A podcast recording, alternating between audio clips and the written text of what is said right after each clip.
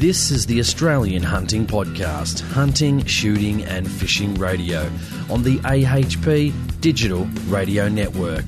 Visit us at AustralianHuntingPodcast.com.au. Sit back, relax, and enjoy. Here's the host of the show, Jason Selms. Welcome back to AHP. Thank you for joining me. I do appreciate it for another episode of the show, episode 199. Now, we're crossing the Indian Ocean all the way to Cape Town, South Africa, to talk to Peter Malan, aka Piet Skiet from YouTube. Now, Pete's been making videos probably now for about a couple of couple of years uh, on all different types of things, from precision rifle shooting to gear reviews, scopes, reloading, rifle builds you name it. Also, just recently started posting a lot more and getting involved in hunting, which is absolutely fantastic. I love seeing hunting from other parts of the world. You know, we have the species we hunt here in Australia, but going over to the Africas to see what they can hunt and shoot over there is absolutely fantastic. And uh, he just made a recent video on hunting a kudu boar, which was absolutely fantastic. Uh, very riveting. Had me on the edge of my seat. Uh, very well made. So if you want to check him out, go to Piet Skiet, P I E T space S K I E T. Piet Skiet. Uh, he'll come up on YouTube. Subscribe to him.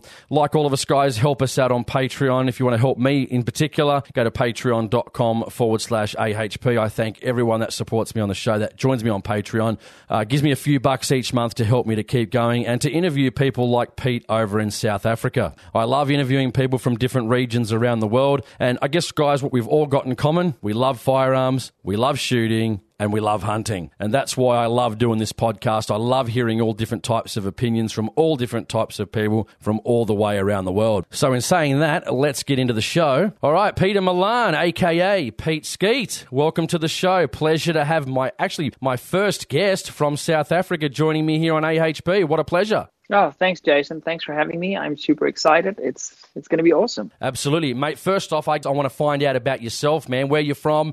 Tell us your age, location. Just tell us a little bit of a history about who's Peter Malan. Okay, so I'm 30 years old. I stay out in the northern suburbs of Cape Town. Uh, I've been shooting for a couple of years. I make YouTube videos. I'm a financial advisor, married, kitty on the way a lot of info in there. Um, I guess we'll get sort of into more of those things as we go out throughout the show. But uh, yeah, that's that's pretty much who I am. Born and bred in Cape Town, South Africa, and uh, having a blast. Tell us about, I guess, your history growing up in South Africa. Was your, you know, family into shooting? Was you, you know, was you, something you grew up with? And if so, just tell us about your upbringing.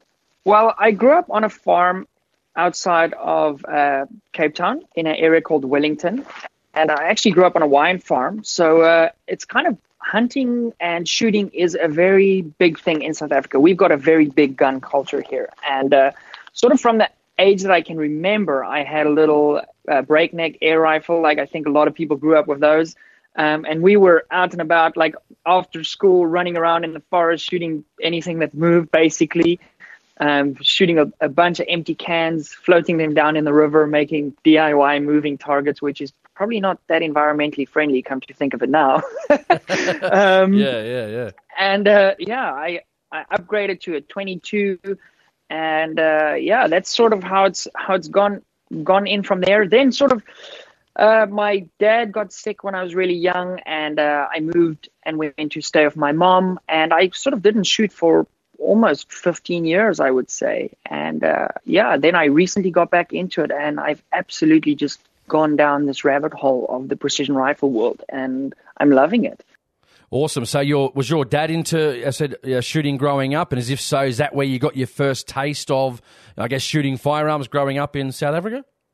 Yeah, I would say um, I re- I have vivid memories of going hunting with my dad when I was really young, and when I say really young, this is like six years old, uh, hunting out in the Karoo, being super cold in the rain, falling asleep next to him. There's this story where I was we were hunting like sort of a and uh, it was really cold. I fell asleep next to him. He shot his 30 odd six next to me with no muzzle brake or, or suppressor on the front. And I didn't even wake up. I was so tired from the whole day of hunting. Um, I didn't hunt myself when I was when I was that young. I just went with, uh, and I, we used to work all our own meat and stuff. And uh, yeah, I sort of lost touch with my dad for for many years, and uh, it was actually as a result of him that I recently got back into shooting. So we'll touch more on that later, I guess. but yeah, very much a, a gun culture here growing up, and I'm just like I don't want to say I regret not being involved with it because I don't think I would be where I am now because uh, you know sort of everything happens for a reason. But yeah, guns are, are very much a part of of the South African upbringing for especially if you grow up on a farm. What about uh, other family members? You got any brothers or sisters that took up the, the shooting sports, or pretty much just you at this stage? Yeah, so I've got an older brother. Um, he's about two years older than me. He also shoots. He doesn't shoot as much as I do.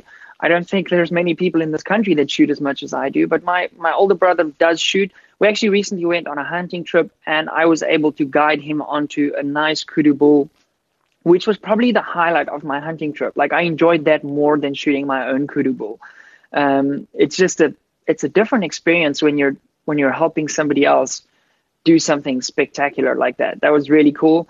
I'm trying to get him into the precision rifle world um, to come shoot matches with me. But my my older brother is a very avid cyclist, um, and that hobby is obviously super time consuming. So uh, he he's riding all the time, and he stays in a different part of the Western Cape, so we can't shoot together.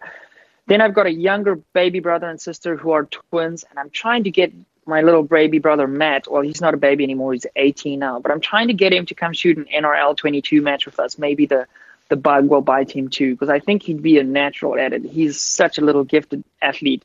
So uh, yeah, I think it'll come pretty naturally for him. Absolutely. Now, I know you're married, so I presume you've been with your uh, wife uh, quite a long time now, at least a decent amount of time. Now, does she support your hobby? I know there's a lot of guys here in Australia, you know, they might be, you know, uh, still in the dating scene, such as myself. And, uh, you know, when you get out there and you're actually on a date, especially in those big cities like Cape Town, Sydney, Australia, for an example, as well, and you finally tell someone, hey, listen, you know, I shoot and hunt, sometimes it doesn't go down very well. But on the flip side, too, if you're already in a relationship, sometimes that can cause tension too. Because you know, I know guys that you know I've met from work, and they said, "Listen, can you take me shooting? It sounds fun." They go home and tell their wife, and they're like, "Hell no, shit! You're not, you, you know, you're not having a gun in the house. What are you talking are about? You know." Yeah. So I must say, I take my hat off to my wife. She's been super supportive throughout this whole journey that I've been on. And uh, actually like when we started dating i wasn't into guns at all. Like i was still a cyclist because i sort of tried my hand at pro cycling and uh, then i got injured and i had a few surgeries. And it was actually after surgery that i was messing around on youtube and i found a gun channel um, which i'm pretty sure every single one of your listeners would would watch and that's demolition ranch. And i was like this yep. looks awesome. I should buy some guns. Um, and uh, then yeah i uh, i sort of just went full crazy as I do many things in life. And um, the journey's evolved to the point where, like, I used to wear a suit and tie to work every day, and now I walk around in jeans and a pair of tackies, and I, I play with guns all day. Um, and she's been amazing with that. Um, she doesn't um, give me too much. She actually gives me no shit almost with regards to spending a lot of time reloading. I travel a lot. Uh, last month, I was in three different countries for shooting. Um, and she really doesn't give me any flack for, for doing that. So she's been re- really supportive. And uh, I think it's largely due because she can see that it makes me happy, you know. Um, it doesn't make us a lot of money at this point in time, but I'm doing what I love, and life's too short to be stuck in an office job, sort of doing what you what you don't like. And and she's been amazing throughout that. So yeah, my wife's my wife's incredible with regard to shooting my hobby or supporting my hobby.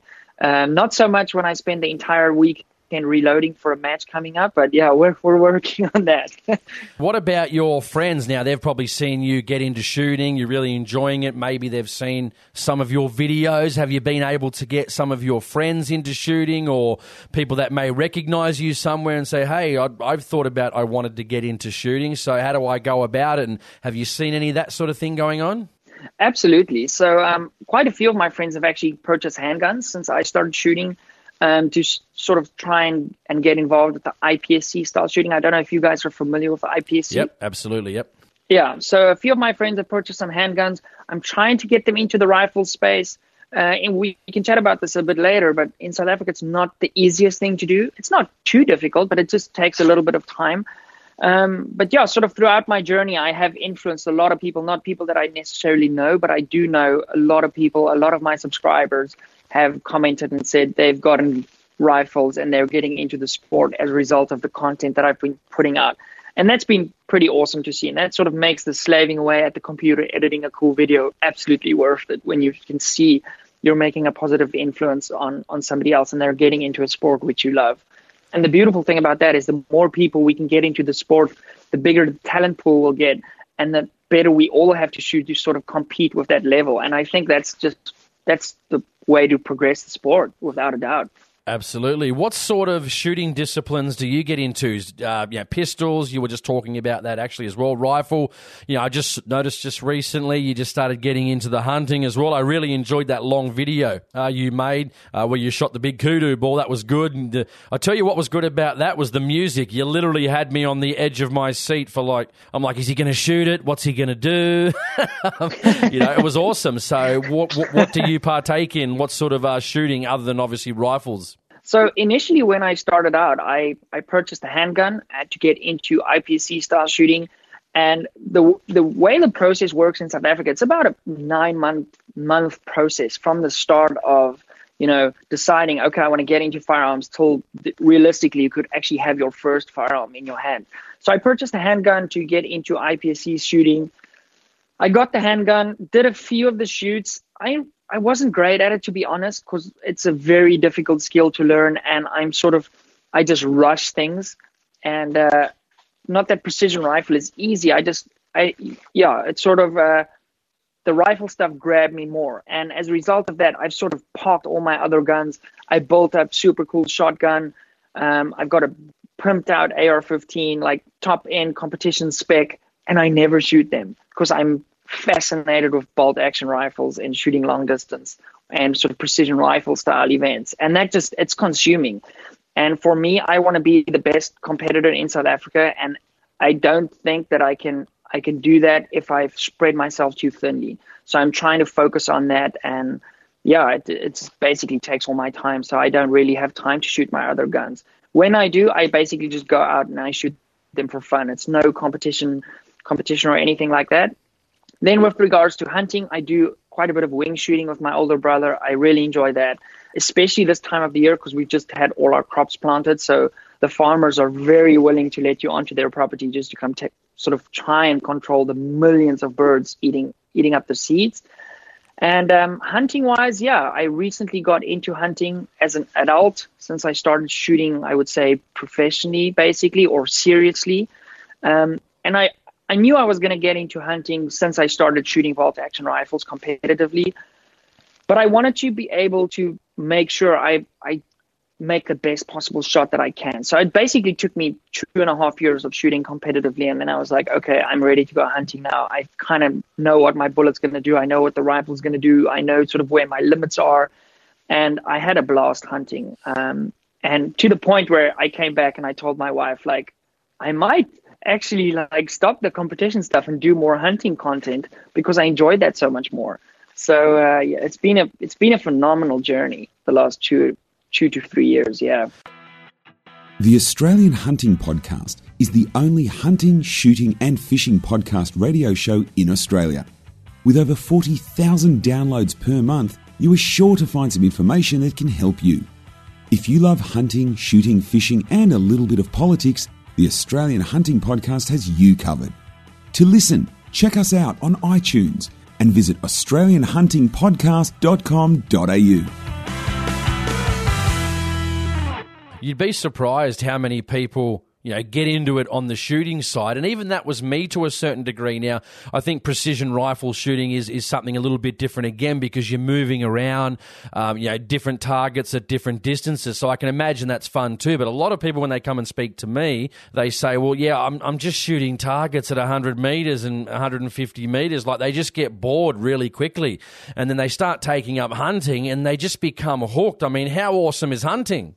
Mm-hmm. It's amazing. Like, so I, my heart rate goes up when we're shooting competitions because we're sort of under time pressure to engage multiple targets from multiple positions. But I'll tell you what, when that big kudu bull stepped out behind that bush, my heart rate went through the roof. yeah, so uh, yeah, yeah, yeah. it's a different, ex- yeah, it's a different experience because those things are so difficult to hunt. So they actually call them the gray ghosts because they just they have this ability, even though they're massive, they just disappear Um, and we actually sat on that group of cows, as you would have seen in the video. We sat on them for about half an hour with no sign of a big bull. And we were just glassing through the. I was lying behind my rifle in case he stepped out that I would be ready to take a shot.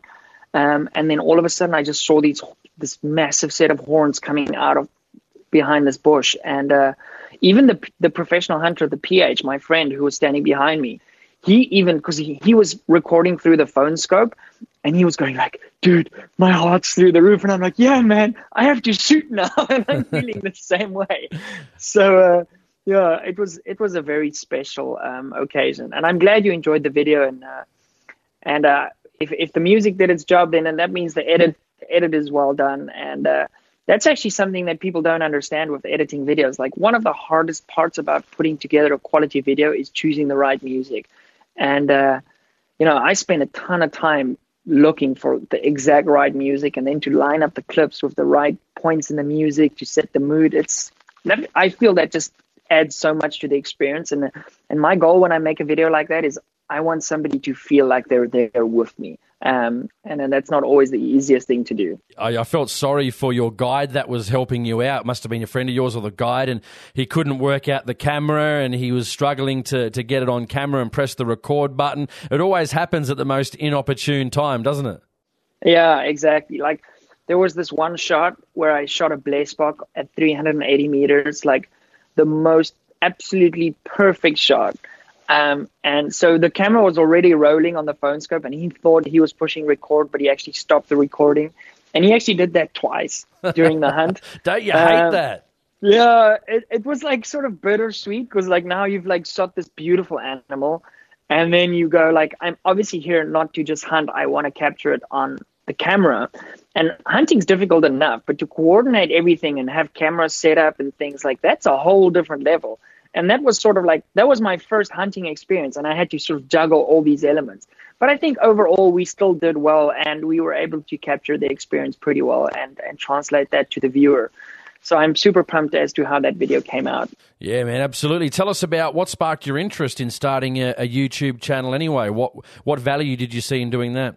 I'm i'm a very bubbly person and uh, i felt that you know i've spent so much money and i spent so much time investing into the sport to up my to up my skill, I guess, and my ability. And I've made so many mistakes along the way, Jason. And I and I wish that I could have because there's a bunch of content on the internet, but I I feel that the market is so big. Like if you don't know somebody's channel, um, it's really difficult. Like you could miss out on something. And I just thought like if I can somehow add more value to the community by sharing little things that that I've learned along the way, helping people save a buck by maybe buying the right thing the first time around and not having to sell an item at a, at a loss and then rebuy something. Because, you know, I made those kind of mistakes.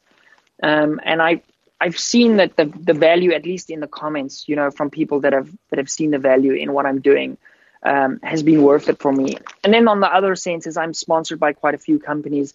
And it's also a nice way for me to give back to those sponsorships because, you know, if they're sponsoring me with an optic, for example, like from Vortex side, um, if there's 40 people at a match, that's only 40 people that's seeing the optic that I'm using at that match. But if I'm putting my content on YouTube and 50,000 people a month are watching those videos, I mean, that's a whole lot more exposure for them. And that's kind of why I went into this journey.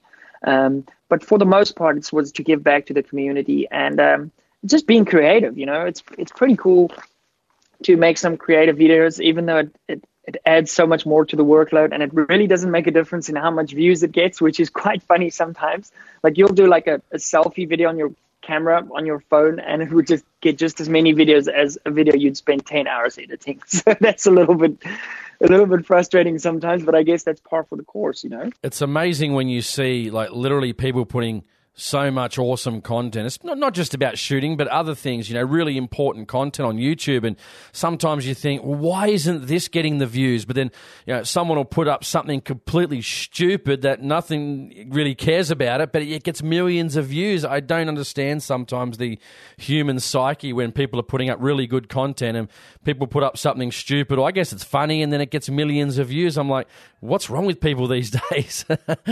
I was actually having that conversation with my wife last night. I was, you know, like YouTube suggests the video, and I was watching the video and going like, okay, this is pretty, you know, generic. It's a guy standing in his room with no real fancy background, anything. And so I go onto his channel. He's got 21 million subscribers. And I'm going like, how how does the internet work? I need to figure this out because um, I'm I'm coming up on five thousand now, and it's taken me a year and a half almost to get from zero to five thousand. Um, and uh, it's a it's been a graft, dude. Uh, yeah. But I'm enjoying the process. Um, a, a lot of times I think people people are guilty of wanting to fast forward the hard work and just get to sort of the end result. And I don't think there's a way to do that with YouTube. And I've sort of resisted making clickbaity type videos to to inflate views. I've just been focused on putting out real content um, and having it grow organically. What are your plans, I guess, over the next, say, two to three years? What do you want to achieve and what do you want to see it develop into?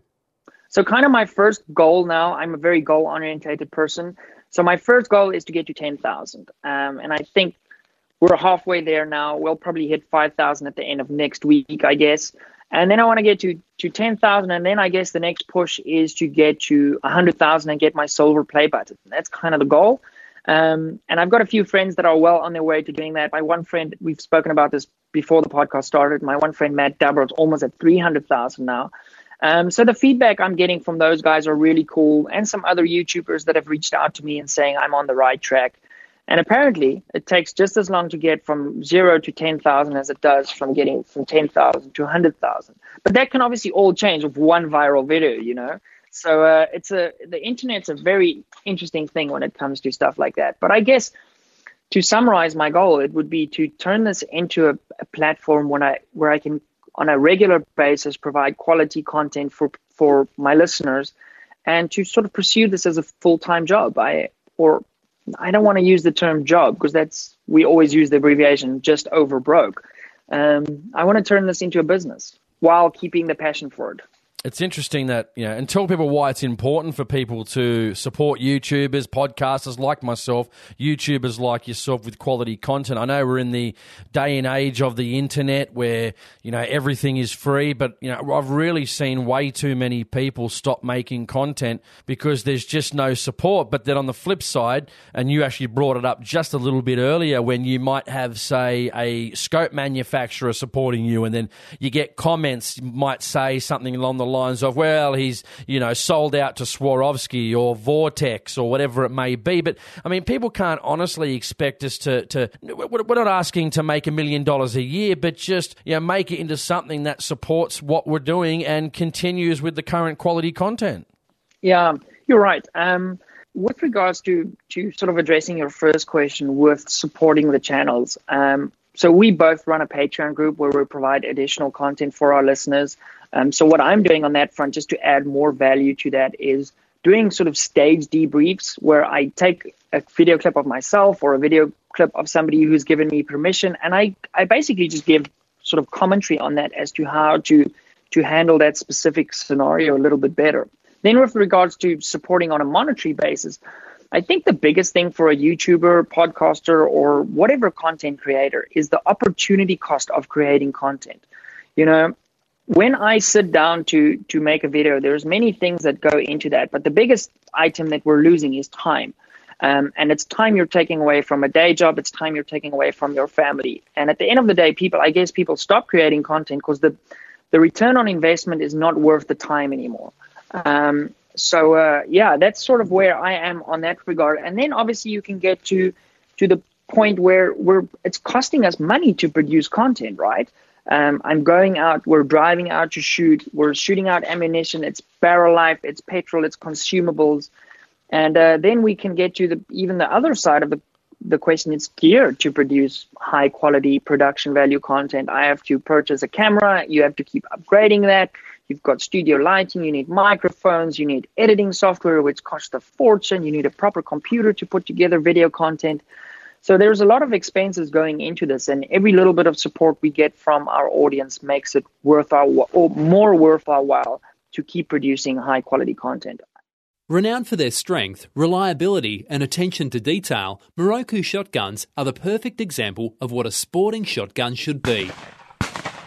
Miroku have been producing quality products for over a century and sold in Australia since 1963. Each Miroku shotgun is crafted with precision, from the MK Trap and sporting models to the all round best selling field shotgun, the MK70. Visit mirokushotguns.com.au for more details and stockists.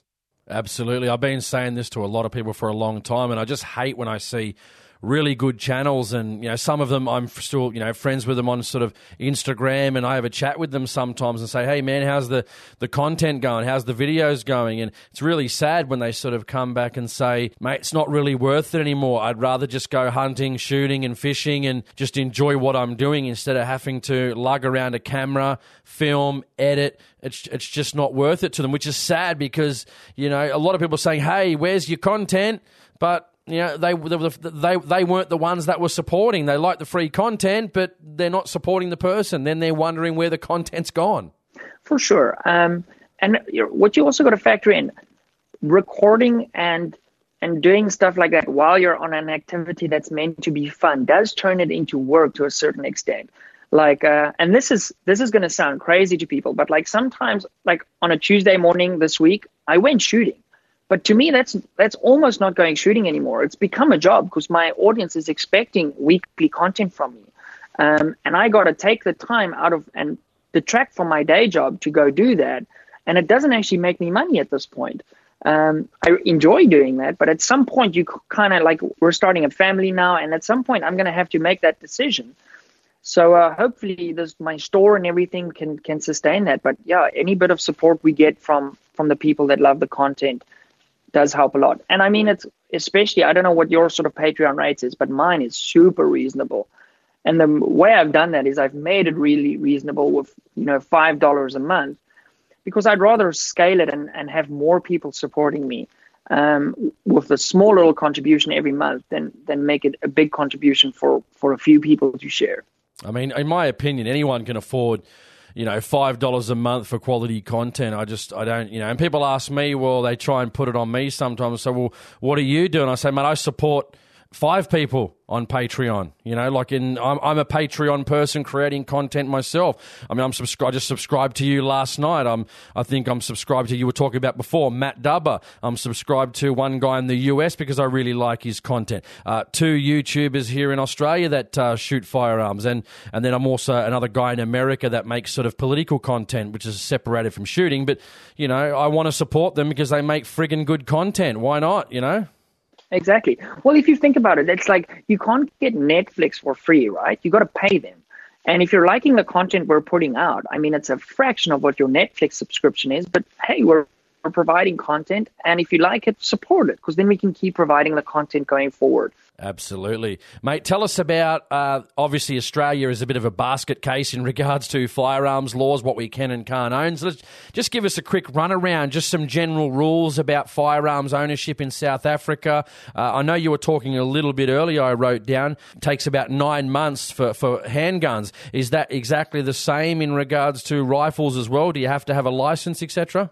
Yeah. So basically, let me let me chat you through the process sort of from start to finish. So let's assume you don't have any firearms at the moment and you decide, that's sort of in the boat that I was. I want to get into firearms now. So there's, I quite like the system we have. Actually, a lot of people complain about our system we have here, but I do think there's merit in the system. So essentially, what you're to do first is you got to write a test, a proficiency test, um, and to show that you know how firearms operate, um, how sort of the mechanisms work, and the safety things, the, all the firearm safety rules that are beaten to death, but they work. Um, and then you actually have to go out and shoot, sort of, it's like passing your driver's license to a certain extent. Um, then, once you've done all those requirements, you submit a thing to our police, uh, which is called a competency certificate application.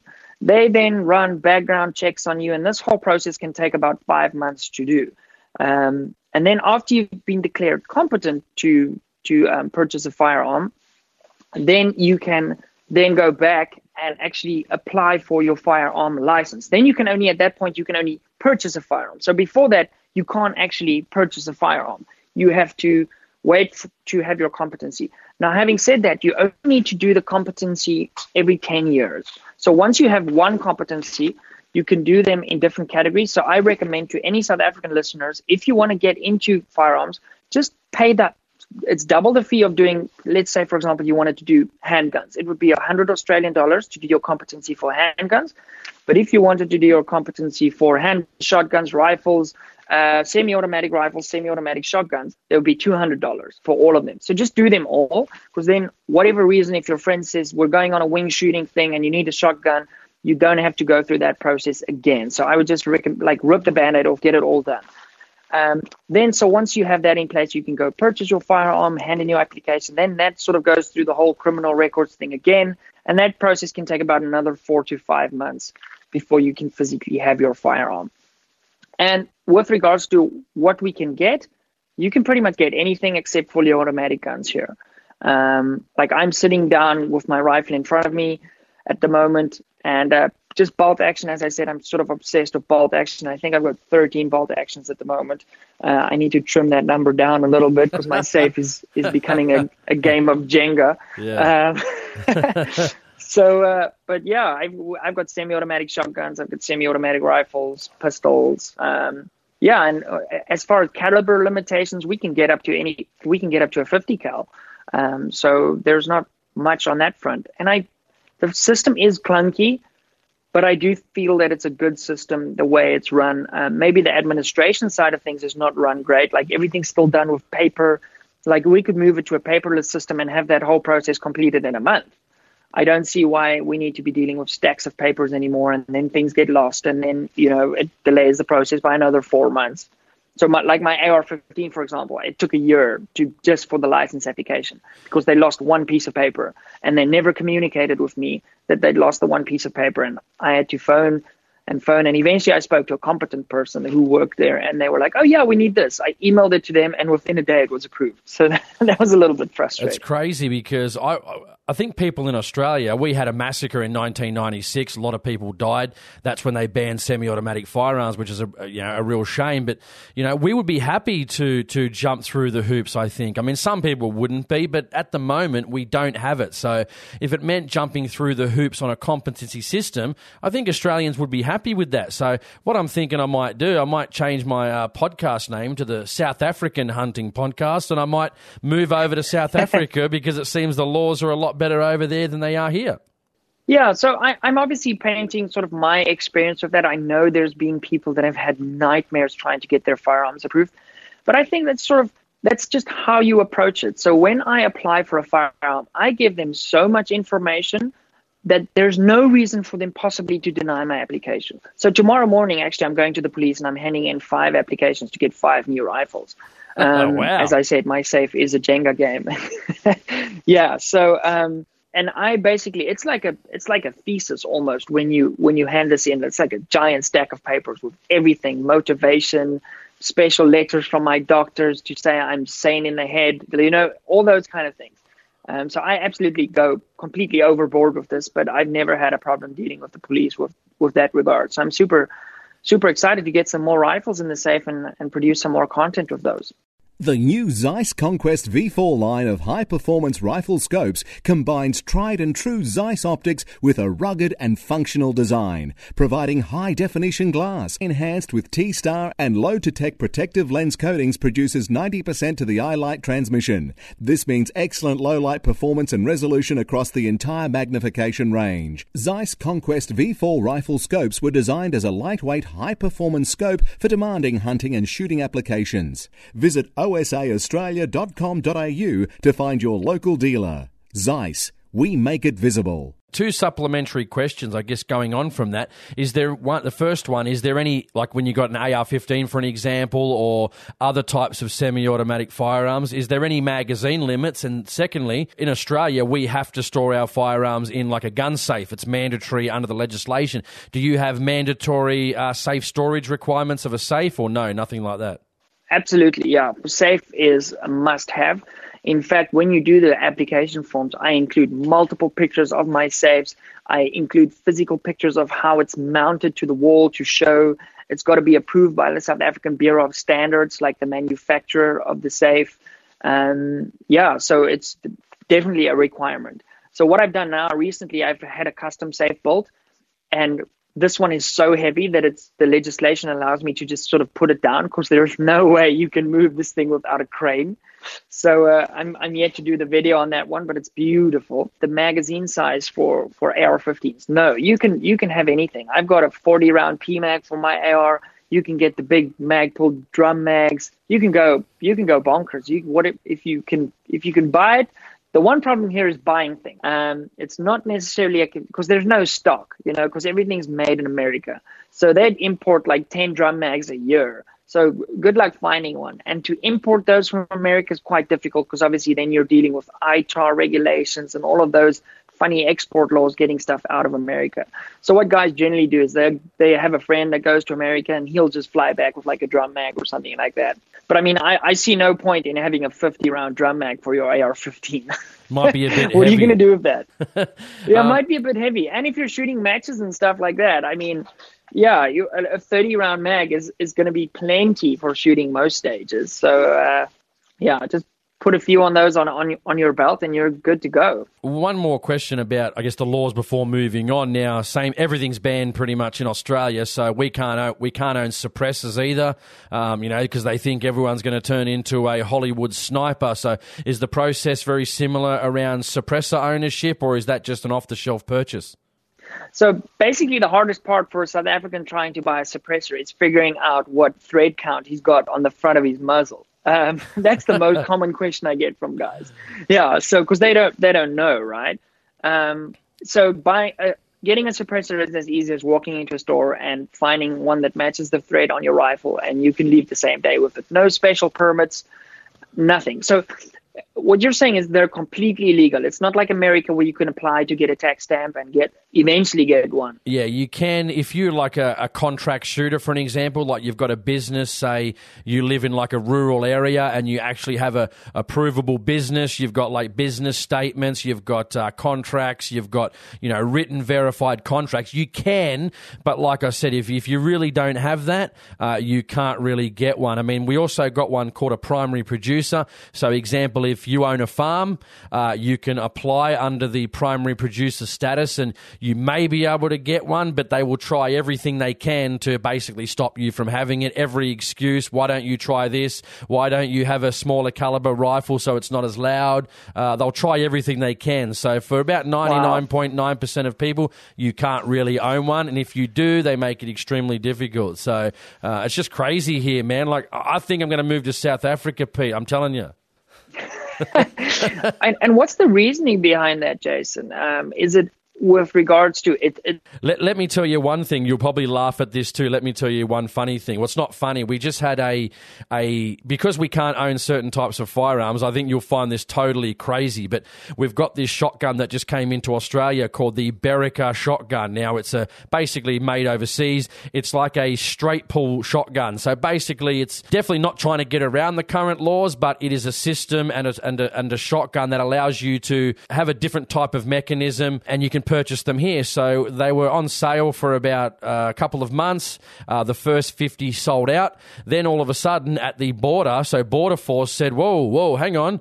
These things look like an AR 15. Well, that's evil. So basically, they, they banned them from import. And luckily, this time, which is the only time in history that the Border Force has ever done it, they've given the importer the approval to change, to change the lower and to redesign the lower so it can actually come into the country. But normally, they're like, sorry, this is not coming in. We don't care what you do to it, how you change it. It's now banned and it's not coming into the country. And this comes under in Australia, which you're going to find totally crazy, called appearance law. So if you had, say, uh, even though we can have MDT chassis and all these types of things, if a firearm, even if it's a bolt action, looks like an AR 15, therefore it is an AR 15, and they ban it based on what they call an appearance law. Crazy, huh? That's the most ridiculous thing I've ever heard. Yep. so it looks dangerous, therefore it is dangerous. Yeah, I mean, just, don't, don't, hey, don't laugh. This is what I'm living in. you know? Holy smokes, Yeah. that's crazy. Yeah, it's and so many guns have been banned. I mean, we had an issue a couple of years ago. Another sh- uh, shotgun that came in. It's called an Adler, Turkish made. Um, and basically, it's a, a, a new design lever action shotgun. So the importer made a video about it. All the anti gunners went totally crazy about it. Oh, this is a game changer. Their new terminology now is rapid fire. So everything is rapid fire, uh, and they basically banned they basically banned the seven shot Adler shotgun and but they allow the five shot, and uh, they made this big song and dance about the whole thing, and I'm like, really for just two shots from a seven Wow. round to a, a, a, fi- seven rounds to five rounds? I mean, it's crazy. I mean, if you're pointing, if someone's pointing a gun at someone, no one cares what it looks like. They're not saying, well, shit, hang on, mate, that looks like an AR-15. I'm twice as scared now. Like appearance laws, it's just insane, man. It's insane. That's BS. Now, what are what are the rules with regards to handguns? Uh, can you guys own handguns? Are you allowed to carry them? Um, Definitely nothing. Uh, years ago, before 1996, you could probably self defense. I guess wasn't as issue. I mean, it's not a genuine reason to own a firearm these days if you get a license. So definitely no self defense. Definitely no concealed carry. The, the weird thing about it was in 1996, uh, they didn't ban semi-automatic pistols, so you can still own them, which is a little bit similar to what you guys go through over there. So basically, you're on probation for six months. Uh, so basically, you go down to the club, you participate in shooting activities. Uh, at the sixth month point, and I'll give you something that's completely ridiculous as well. At the sixth month point, between six and 12 months, you can actually own two pistols. Now, check this out, right? You can either own two centerfire pistols or two rimfire pistols, but not a centerfire and a rimfire. I mean, no one even knows why. Like it's just to- yeah, like, it's ridiculous. You know, you can't own. You can only That own is- one of the same that's type. crazy. So two nine mils or Wow. two twenty twos for an example, or a, a nine mil and a three fifty seven, totally fine. But you can't have a twenty two rimfire and a nine mil Beretta for an example. I mean, this is the crap we have to deal with in this country at the moment. Wow, that's very interesting.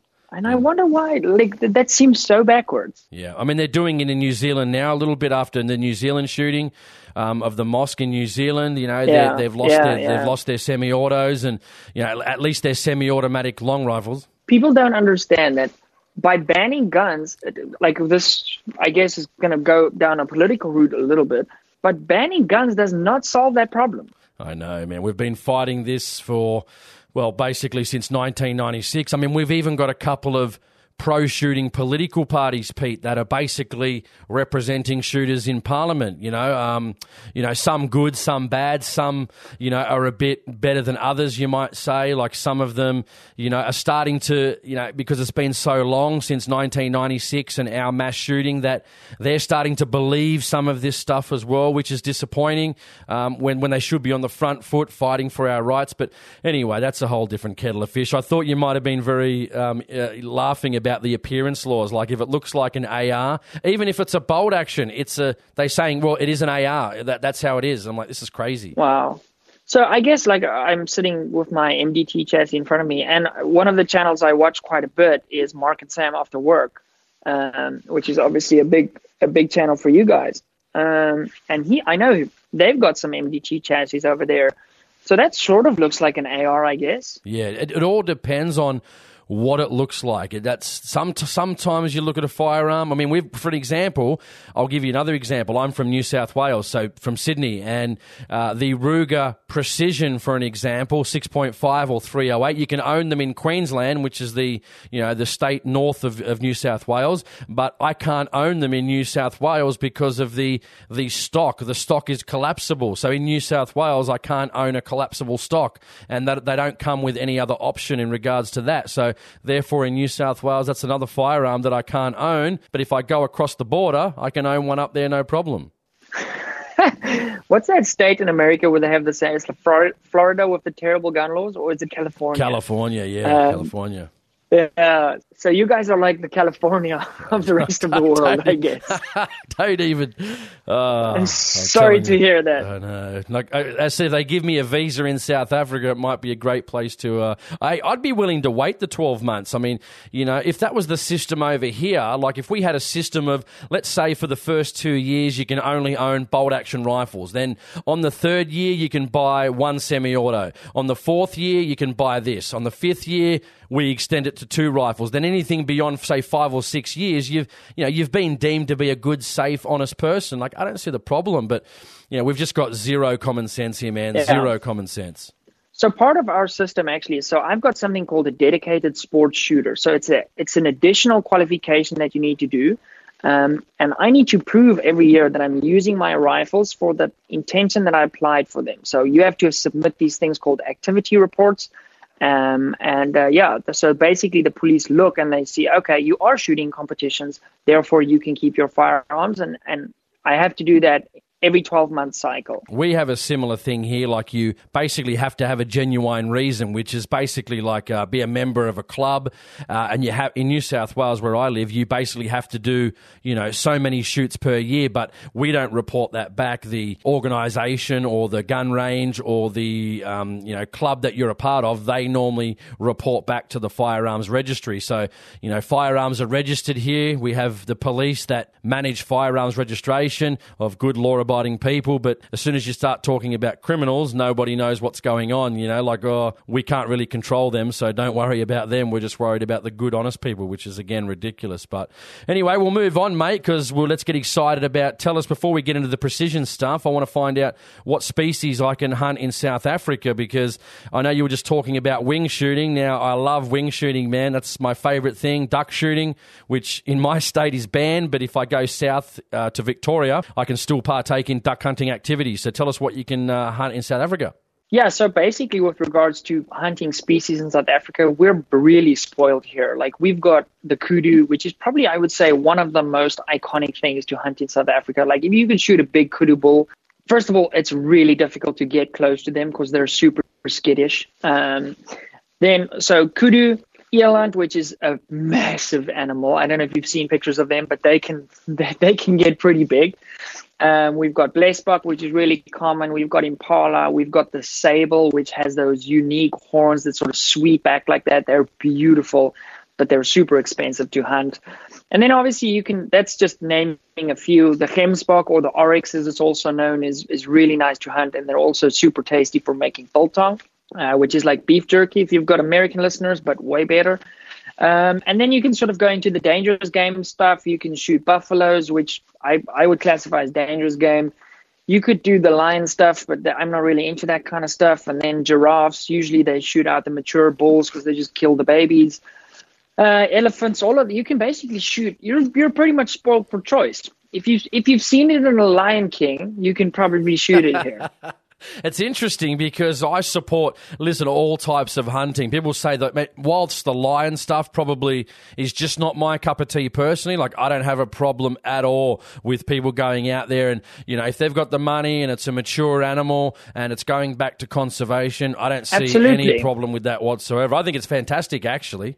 Yeah, I when I say like I'm not into that, that that means me personally. I'm not against it. I absolutely understand that hunting is conservation because that amount of money that a wealthy person is paying to go shoot a lion or shoot a big giraffe that sustains that community for for a year. It provides employment it provides protection food veterinary services for all the other animals in that area. So i'm absolutely it just it's not something that appeals to me personally. Like i've got no desire to go shoot a lion if that answers the question. Yeah, yeah. no fantastic. Uh, what about south african government? And what about the people of south africa? Is there a general acceptance of hunting and shooting activities in south africa?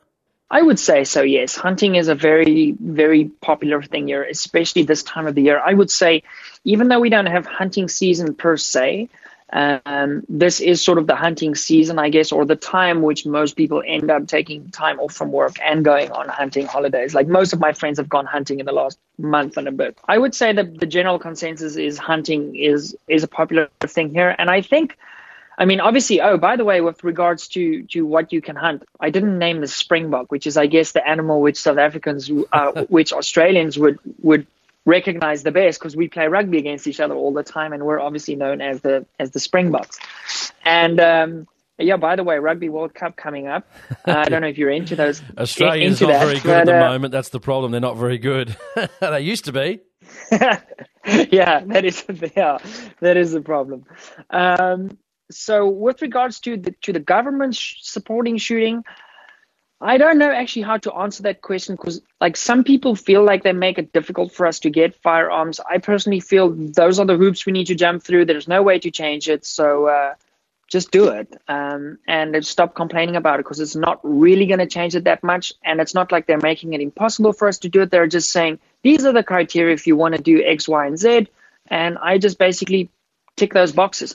Recently, we did have a bit of a thing with them where they they just decided point blank that we can't change our barrels on our guns anymore. Now that I have a little bit of a problem with because that was basically unconstitutional what they went to do and just to sort of decided to introduce this new thing where they'll decline all the applications to change barrels on firearms. But we did get that overturned pretty quickly actually. So we've got a few people that are super um, heavy fighting for the gun rights of South African gun owners, and they basically don't take any nonsense. So as soon as there's something dodgy going on, they take the police to court almost the same week, um, and they get they get working on that. Yeah, they're they're pretty good, I must say. Um, I'm we're super fortunate to have a bunch of people like that fighting for our rights. I was going to say, you might have to send them over here, mate. Yeah, Ad- advocate on our behalf. exactly.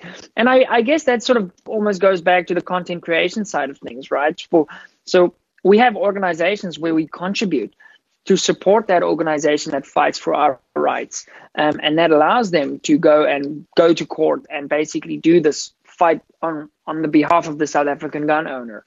Um, and then that's pretty cool to see the country sort of back back organizations like that. Getting back to, I always used to wonder when I used to watch the rugby union, like you know, a couple of years ago, and I used to watch the South Africans, and I, we've got a term over here now. I'm not sure if this is going to make sense, but I'd look at those South African players and I go, that guy looks like a brick shithouse, which means the guy's massive. Yeah, like, yeah. The guy's huge. He's got a neck the size of my legs, and you know, w- when he's in the ruck and that, I'm like. These guys are massive, dude. What do they put in the water over in South Africa that these guys, you know, good old country boys, good old country boys. Yeah, I think it's all the biltong consumption, like super lean, protein heavy. That's pretty much it. Uh, Plaaskinders, like we, like farm boys. That's um, like we've got this one guy playing for us now, Eben Etzebeth. This guy is the definition of a brick shit house. He is. He looks like a bodybuilder, and 100 and something kilograms. I do not want to be tackled by one of those guys. I guess that's why I took up shooting. Exactly, and the, the the cricket's pretty big over there too, just like it is over here. But a couple of our guys were a bit naughty a couple of years ago and did some silly things, putting sandpaper on a on a cricket ball. So that didn't Yeah, go down too that, well, um, but you know. Hey, you you guys have, a, although I guess we have a history of being a little bit naughty too with with our sort of thing that went on. What that was about twenty years ago, I guess. Yeah, yeah. Uh, they all do something Yeah. silly here and there. It's only a game. But yes, one thing you guys do really well too is the, the good old fashioned braai. And I make uh, some really, really Oh, good sausage, man. And it's the first time I've actually I shot a deer probably I don't know maybe a couple of maybe a month or so ago, and came back, processed it into sausages, and I made the big round sort of South African boerewors sausage, if I'm correct in saying Oh, that. perfect. Absolutely delicious, That's man. perfect. Your pronunciation is great. Absolutely. Boerewors. I actually just this morning I had boerewors for breakfast that was left over from last night's braai. So uh, cold out the fridge, gets me going. And before we were talking on the show too, just for the people that are listening as well, I I, I, lived with a bunch of South Africans in 2003 um, on a ski field in America, and they they were all the time trying to teach me Afrikaans, like try this word, try that word. I mean, it's 20 Yeah. it's 2019. I forgot every single thing, but even after four months, they're like, "You're not really doing that well at this." And I said, "Geez, this is hard. You know, I speak English. I speak English." Yeah. So I, I must say, like, there's a high probability that the words they were trying to get you to say were not good words. So it's maybe a good thing that you forgot them. Yeah, right, man.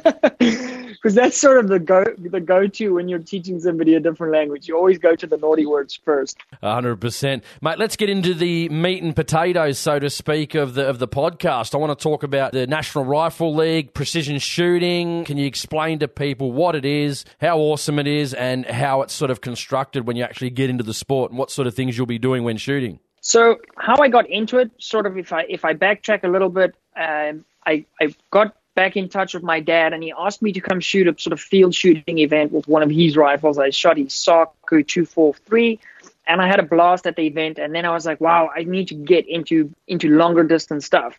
Um, it floated my boat more than sort of the, the pistol shooting I was doing at the time. I ordered one of the, I believe I had the first Ruger precision rifle in 6.5 Creedmoor in South Africa that was licensed. And um, I shot that for about a year, just messing around basically. And then I got into shooting precision rifle style events. Now, the National Rifle League in South Africa is something that I'm a part of. I'm one of the directors of the National Rifle League here. And basically, the slogan of the National Rifle League, which is a very big organization in America hosting precision rifle events, is to empower the sport. And my friend Dirk and I have basically taken that head on and we're trying to grow the sport by doing things a little bit differently, making it more accessible for the average guy that doesn't necessarily have, you know, a high spec out modern sporting rifle to come and join the, the sport. We've lowered the barrier of entry. Um, if that's a good way to describe it, I would say what we're doing. And we're getting great numbers at our events. Um, most of our events are selling out within a few days of opening up the entries, and the people are loving it. Um, and it's been super, super cool to see the skill level of the average shooter go up as we've been hosting these events. Um, and I've really enjoyed that part of of shooting, sort of being behind the scenes and, and helping people, more people get into shooting. It's almost just as satisfying as going to shoot a match yourself, if not more, I would say. You're listening to Australia's number one hunting, shooting, and fishing podcast.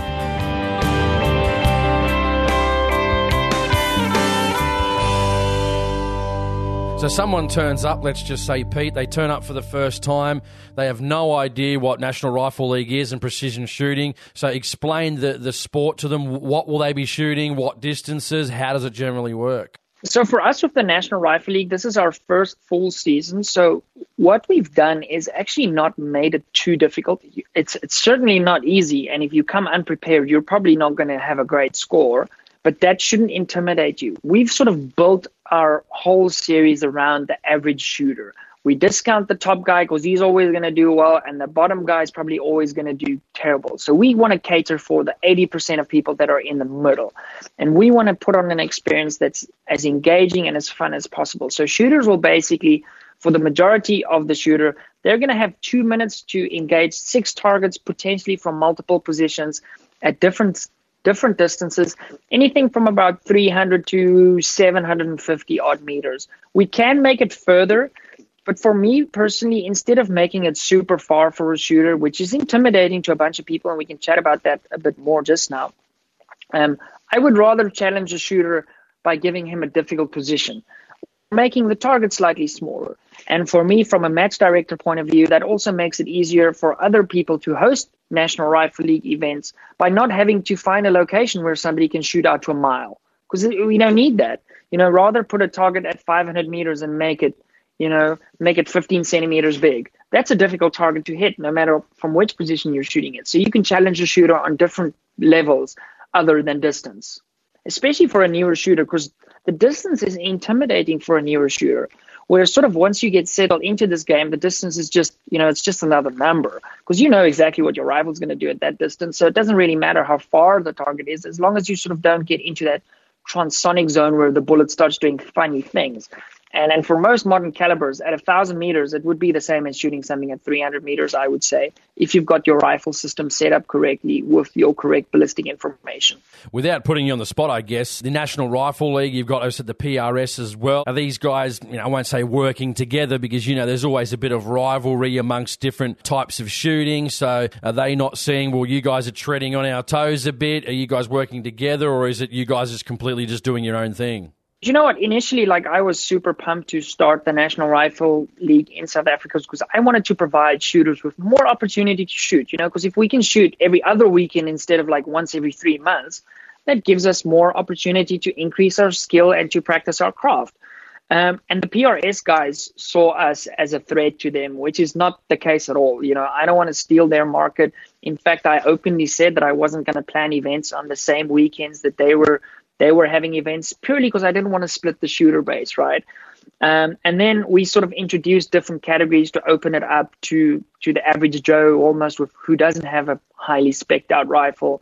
Um, and we started the NRL 22 league, and they've sort of just jumped on the bandwagon and, and and tried to copy quite a few things that we've been doing to sort of change the game. And it's actually been quite flattering. Um, you know, that there's that saying that says imitation is the best form of flattery, and um, it's pretty clear how they're how they're doing that. And the shooters have come back to us and saying like, listen, even though you know they're trying to do what you guys are doing, the events just aren't that much fun compared to what the National Rifle League's doing. For example, Jason, like when I have an event in Cape Town like we have about 50 shooters show up, which is quite a good turnout for us. Like the PRS shooting Cape Town, they're lucky if they break 10. Um, I have afterwards we we've got beer on tap that's sponsored. There's full catering with like a three course meal with multiple different types of desserts. So we get up early in the morning, we register coffee, rusks. Rusk is a big thing with coffee here. We go out, we shoot like 12 o'clock, we're done shooting. And then basically everybody packs away their rifles we drink beer and we chat about our experiences that we had on the day and and that's the other thing like what I've really loved about sports shooting is the friendships that I've gotten like I've added so many great people in my life that I've met through shooting sports and we're all like-minded um, and that's been such a wonderful thing. So we really want to encourage that sticking around after the match and and engaging with your fellow shooters um, and that's been such a such a fun thing to to be able to give the guys an opportunity to experience that through the National Rifle League. Yeah, well, it looks like if you and not to put crap on the other guys, but forget the PRS guys, head to the National Rifle League. Awesome people and free beer on tap. You can't go wrong. exactly. Like I could have just stopped at free beer, right? yeah, just, people would just turn up just for fun anyway. Yeah, and then we've recently started doing the, the National Rifle League 22, which is basically a miniaturized version of a center fire match. It's 22 long rifle only, and when we really excited to also have just opened up an airgun division for the guys with their PCPs. And actually, one of Matt Dubber's friends came to shoot one that that we had two weekends ago, and uh, he ended up coming third at that match, which was really cool. And what I love about that is it's gonna give guys the opportunity to bring their wife with because now she doesn't have to deal with recoil or a loud bang and we shoot 22 rimfire out to 100 meters basically 92 meters is the furthest target. And um, guys brought their kids with and obviously first of all it doesn't cost you much to shoot 22 rimfire at all. Um, the cost of sh- of every round is, is way less than a center fire round. So i'm really excited about that and in terms of growing the next generation of shooters and making it more of a family affair um, where you can bring your kids along and and sort of train up the next generation of shooter. That, that's been a really cool thing, and I'm really excited to run with that further. Let's talk about the rifles. Uh, what can we use? What should we use in the National Rifle League precision shooting? And what are the main calibers used uh, when shooting as well?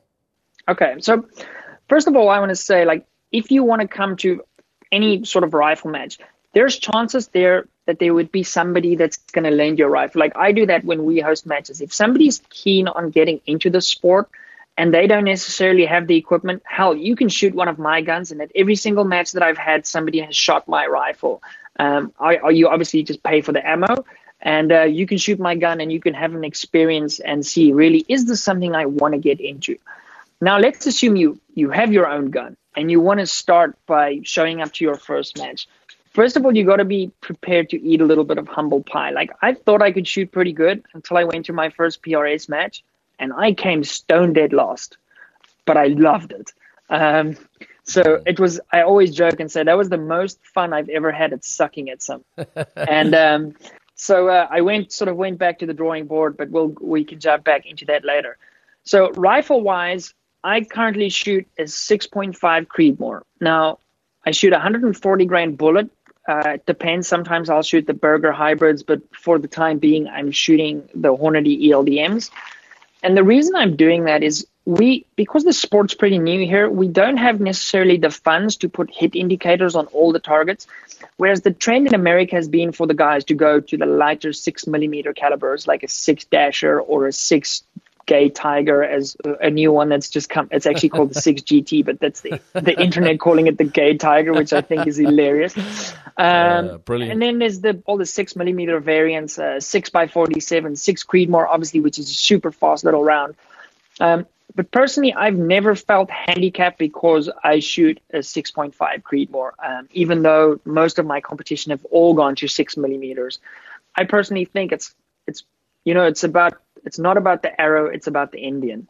And if you can drive your rifle, I'm pretty sure I can win our biggest match of the year with a 308 if it's accurate. Um, and when I say if it's accurate, if it can shoot under a half a MOA at 100 meters, I'll probably still win that match um, with a caliber that's not as good as the modern sort of precision rifle calibers. Now it's it's daunting to people when they really sort of want to jump in with the sport because they're seeing high spec custom rifles um, like the one I shoot. But you don't need that to get started. Like I started with the Ruger precision rifle, um, and that was super super capable. I just changed it because I got the opportunity through a sponsor to build a custom rifle at a really good deal. And um, I, I jumped at it, and that's been a good decision for me looking back on that. Um, but yeah, don't feel that you need all the best stuff to get started. You really, really don't. Just go out and shoot. I mean, even if it takes just going to a match and looking and being a spectator, do that um, and go see what it's about. Go jump on YouTube and look at the National Rifle League events. We've got a great video about our Cape Town match we had earlier in the year. The new video is about to come out. The National Rifle League in America's got a great YouTube channel where they document their matches. The sport is is a ton of fun, and the people are super friendly for the most part. Um, and everybody's willing to help you to to help you become a more proficient shooter, and that's what I really enjoyed. Like, I learned more about shooting precision rifles by going to one competition than I probably would in ten years of just fiddling at the range by myself, without a doubt. Any, is there anyone floating around at the range when you're shooting? I just I got a I've had a 260 for oh probably three to four months now, and I don't do you know like precision shooting at the range, and I'm considering getting into it. I run 143 grain ELDX from Hornady for more long range hunting. But uh, any two any Yeah. 260s floating around there? Yeah, yeah, a bunch of guys shooting at 260s too. Wonderful caliber. What I've noticed is a few guys have gone the um, Ackley improved route on the 260s just to get a little bit more oomph, especially if you're going to go for like something like the 143. What I like what you're doing is if you're going to be shooting a hunting bullet with a good BC like that 143 ELDX, there's no reason why you can't shoot that in a match too, right? If you're doing long range matches with your hunting bullet and your BC is the same, what that basically means is when you take that rifle hunting, you're going to be so confident in where that shot's going to land. You're going to just have more confidence in your gear. And I think that's where a lot of good shot placement comes from. It's not, it's eliminating that doubt. Um, and that's why I was able to take some shots on animals. Like, I don't want to do the long range hunting thing, like the kilometer type of stuff. But I recently shot a big kudu bull. That video's not come out yet, but I shot that kudu bull at 710 meters in Namibia and it drops in its tracks due to a good shot placement with 140 grain VLD, Yeah. which has basically got the same BC as the, or a slightly worse BC than the 140 grain hybrid. But I put that bullet like if I took a stick and I had to go point the stick on the on the animal where I wanted to shoot it, it hit exactly where I wanted to over quite a quite a distance. And that's largely due to having super confidence in my rifle. I know exactly where that shot's going to break. I know how to manage the recoil on my rifle because I shoot it a lot. So I see the bullet hitting the animal. Um, and all of those things, I think, just make us more ethical hunters. Well, if there's a video floating around, Pete, of you shooting a bull that's not yet released, I'm going to look at my WhatsApp in about two or three hours, and hopefully I've got a link there, mate. but then again, depends on when it's coming out. Yeah, I'll send you a picture of the bull. Unfortunately, this scenario, sort of typical hunting, you know, it, it unfolded pretty rapidly, and there was no time to pull out cameras. In fact, I actually had to shoot this bull left-handed, hanging off the side, sort of um, rails of the truck to gain elevation to shoot over this bush. So it was sort of an impromptu shot, and we don't have it on video, but we do have the sort of afterwards. We took some nice, beautiful pictures, and uh, yeah, it was what an experience because in that occasion we actually shot free range kudu so they're not in a high fenced environment and we walked for 10 hours a day for five days before we found one um, so it was it was pretty incredible having a bit of a laugh, I did when I was watching your kudu bull video. I did have to have a laugh because you did have your big 6.5 Creedmoor, big heavy um, rifle carrying it around trying to get the shot. So, is there any purchases coming soon for a nice little good hunting rifle, or are you going to carry around the big one still? And it was quite a funny. Yeah, dude nailed it. So I in that video I actually shot a Gen 2 Razor from Vortex with a heavy Palma barrel from Bartlein. So that in itself is I think three times the weight of a normal person's whole hunting rifle. Never mind then adding an aluminium chassis with from MDT. It was heavy. Um, so um, yes, absolutely. I'm 100% building a custom hunting rifle. There's no way I'm carrying something this heavy ever again in my life. It's just not worth it. yeah, it um, it, it, was unpleasant. Tell us about reloading, mate. If you're getting into obviously you know precision shooting, how beneficial is reloading for your rifles? Yeah, so I think you guys will pretty much be in our in the same boat as we are in South Africa. Whereas if you go and buy off the store ammunition, it's ridiculously expensive. I don't know if that's the case in Australia. Absolutely. Yeah, so that's pretty much what we're struggling here with because everything's imported. Then there's duties and, and value added tax and all of those things. And before you know it, the store puts their 20% on and it's it's unaffordable. You really can't shoot high volume.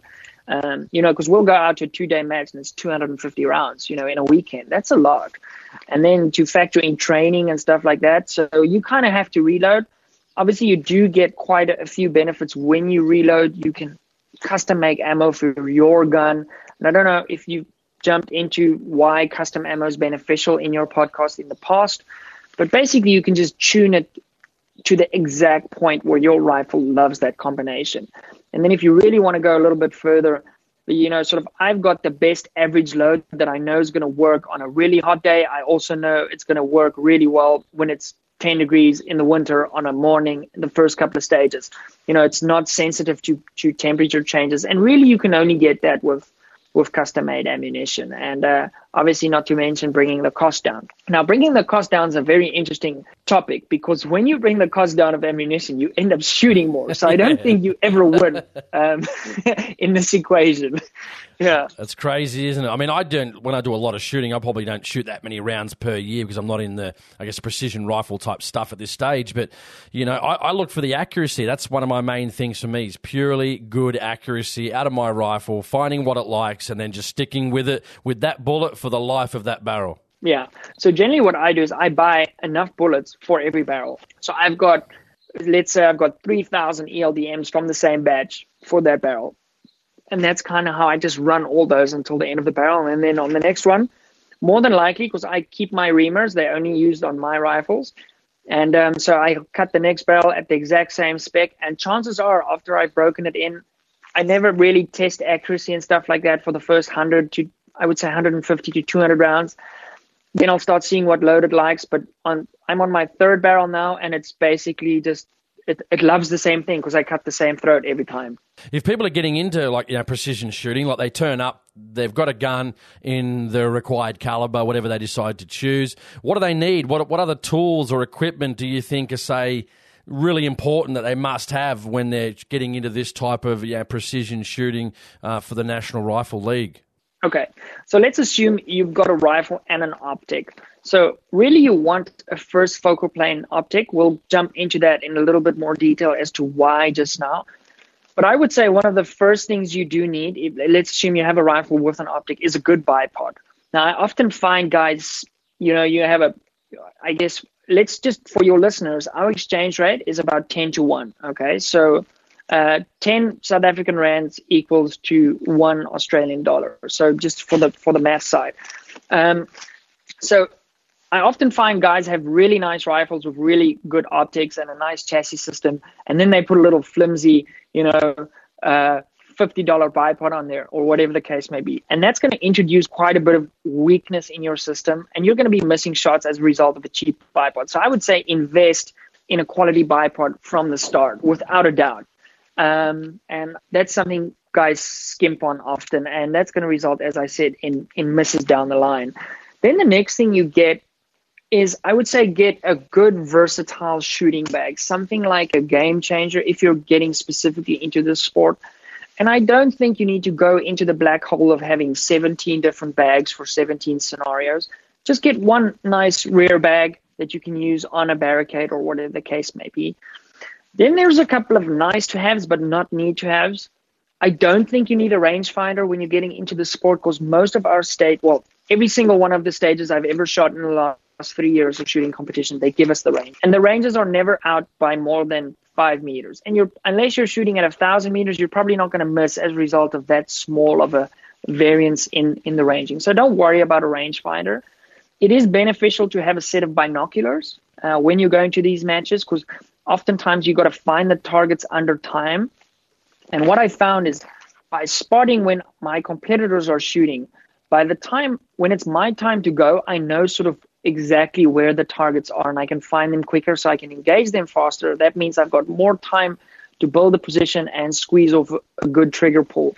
Um, so having a good set of binoculars is really nice you'll often see guys at these competitions have their own tripods, but more than likely, if you ever need to shoot from a tripod, they're going to supply you with one. So I don't think wasting money on a tripod. Guys must avoid getting into a gear race in the sport, and it can very quickly become a gear race trying to purchase, you know, the best of everything. So a lot of times I see people turning the sport into a gear race, and I don't think that has to be the case. Once you've set up with a good bipod, a good rifle, preferably in a chassis system that you can have a bit more versatility and it's just been designed to sort of handle these things better is invest in training invest in ammo. But you don't need to spend crazy money on upgrading your rifle and having the best of everything because that's not going to make you a better shooter. Um, what will make you a better shooter is spending time with the equipment that you've already got putting rounds down your gun learning what it's going to do. That's going to be way more beneficial than purchasing the latest and greatest rangefinder or spotting scope or whatever the case may be. You brought up a very good point before about scopes. Now, I'm a bit of a, me and my friend have a bit of a running argy bargy debate, bit of fun backwards and forwards with, uh, you know, Mills versus MOA. Now, I'm a bit of a Mills guy, but what do people need, A, in regards to scopes, and then what suits, you know, like precision shooting and, and that sort of thing, Mills or MOA? Okay, so that's an interesting one. Obviously, in Australia, you guys are using kilometers and and not yards and inches, right? Correct, correct. Normally, when we do okay. like uh, if we do like if we're shooting at 100 meters, for an example, and we do group sizes, we normally work in inches because that's just how we work. But you know, in that sort of thing. But yeah. normally, yeah, like 100 meters, you know, yeah, etc. Yep. I think personally, the way to go is shooting mils uh, or MRAD, as it's also known. And the reason for that is it's a way easier system to understand. Now, for guys that have grown up or been shooting MOA for their whole life, it does seem like a foreign concept to change to this new thing, mils, right? Mils is way easier to understand. So let me break it down for you guys. At 100 meters, one mil is equal to 10 centimeters. Now, on your scope, the tracking of your scope on a mil scope, from zero to one, it's 10 clicks. So that means every click equals to one centimeter. So that makes it way easier to estimate the size of targets at different distances because you don't have to do a funny conversion from yards into meters. It's just a way easier system. Now, if that doesn't sell you on why you should shoot mils, this will. When you go to a match like this, chances are 90% of the shooters will be shooting mil based scopes. Now, why is that relevant? Here's why. If, let's say, Jason, I'm shooting a stage before you, Okay, I'm super helpful. If I've shot the stage and I clean the stage and you, I, I get up without you asking to me, asking me, I'll actually go to you and say, Jason, I was holding a half a mil at 600 meters. That was my wind hold. And if you're shooting MOA, that I might as well be speaking Chinese because like unless you're like a yeah. math genius, you're not going to run those numbers in your head okay, maybe at 500 meters you can because it's a nice round number. But if it's 727 meters, you know, good luck with that one. Um, so, so that's just sort of why I would say guys should should be looking at mil scopes. It's it's way easier to understand. Um, it's way easier to communicate with other people, and um, yeah, it's everybody's kind of moving towards that and um, actually, on my store, when people buy scopes from me now, they I, I see an order come through for an MOA scope, and I, I would phone the guy up before I send it to him, and I would ask him like, "What are you planning on doing with this?" And if he says, "Listen, I want to get into precision rifle style shooting," I'll have a 30 minute discussion with him as to why he should actually get a mil based scope because it would be way easier for him to understand. And then I get feedback from people after they've gone out shooting with it and going like, "Wow, thank you very much. This is this is so much more logical for us to use because we're used to meters and centimeters. That's what we use every day." Um, so I would definitely say, without a doubt, it's a mil. it's a mil answer. It's good when people do that, actually. It's good that you ring them up and say you have a chat with them first. I think a lot of that's missing in today's business, finding out what people want. And instead of just sending them something and saying, well, if they know you're in precision shooting, then you probably have a good idea that they're probably going to be doing the same thing you're doing, or they're going to be trying to get into precision shooting of some type. Of some type, and that's a good thing to do, man. Ring up and find out what they want to do, and give them the best product first. I don't know. I remember you mentioned a bit earlier, and it might have been in the show or before we did the show, and I don't know how many things I've bought, Pete, and I'm like, why did I buy this? When I first bought my deer rifle, I should have bought like a two to seven or a three to nine because I used to hunt thick country here maybe South Africa is a little bit different because it's maybe more flat and open depending on where you're from. I put a I put a six and a half to twenty four Bushnell on a deer hunting rifle that I'm probably not going to shoot more than hundred meters. Like what an idiot I was! But I wish I knew all this stuff. For that, sure. You know that I, that I know now. So, example, like yesterday, somebody purchased a set of binoculars from me. So I phoned him up and I was like, "What are you going to use with it?" He's like, "No, he's going to take it hunting." So I was like, "You bought a 12 by 50." That's a giant pair of binoculars and yeah. it's probably not going to be great to to you know log those with you when you're going hunting. So we ended up downgrading him um, to a 42 by t- a 10 by 42 excuse me. Um, and uh, in terms of we downgraded him in magnification but he's going to get a smaller package. And so what he ended up doing is he just upgraded to sort of the next level of binoculars in terms of glass quality um, because it's sort of even, even out on the price and um, he was super pumped that I took the time to phone him. You know, it doesn't make me more money when I do that, but I just feel like sort of I've got all this experience that I've gotten through the years of of shooting at sort of at the highest level, um, both locally and internationally. That I might as well just use that, and and that's going to be sort of what differentiates me from myself and my store and that of my competition. Because there, you kind of just another customer, and you they just give you what you want. I want to talk about scope. Uh, what about magnification? A lot of different ideas on what people should use. Probably spending more money is going to get you a better quality of optic. That's to be expected. People don't have to spend big money, but what about magnification and I guess certain types of scopes? What should people be sort of looking at? Because I know reticles make a big difference to a lot of people as well. What's your thoughts on that? That's a really good question. And I think something people struggle with often is deciding which sort of magnification to get. Now, at the moment, I shoot the Razor Gen 2. Uh, it's a 4.5 to 27. Now, when I'm actually shooting matches, I would never go to 27. First of all, once you crank on that magnification, the field of view just becomes like a straw. And we're under such tight time pressures, like you can't afford not to find a target as quickly as possible. So I would kind of keep it on 12 even if you're shooting out to a kilometer, like 12 is plenty to see a target at a kilometer. What I have found, Jason, is that the only thing that a high magnification optic really gives me the benefit of is getting a solid 100 meter zero, because you can sort of have a finer aiming point. Reticle wise, I would say like I love the EBR style reticles that we have in the vortexes. As I said, I don't know if we mentioned this in the podcast, but I do shoot for Vortex, so I am obviously a little bit biased towards their product. I also have other optics, but I just I don't know. I, I love the reticle in the Razor so much, and that's purely because I've spent so much time behind one.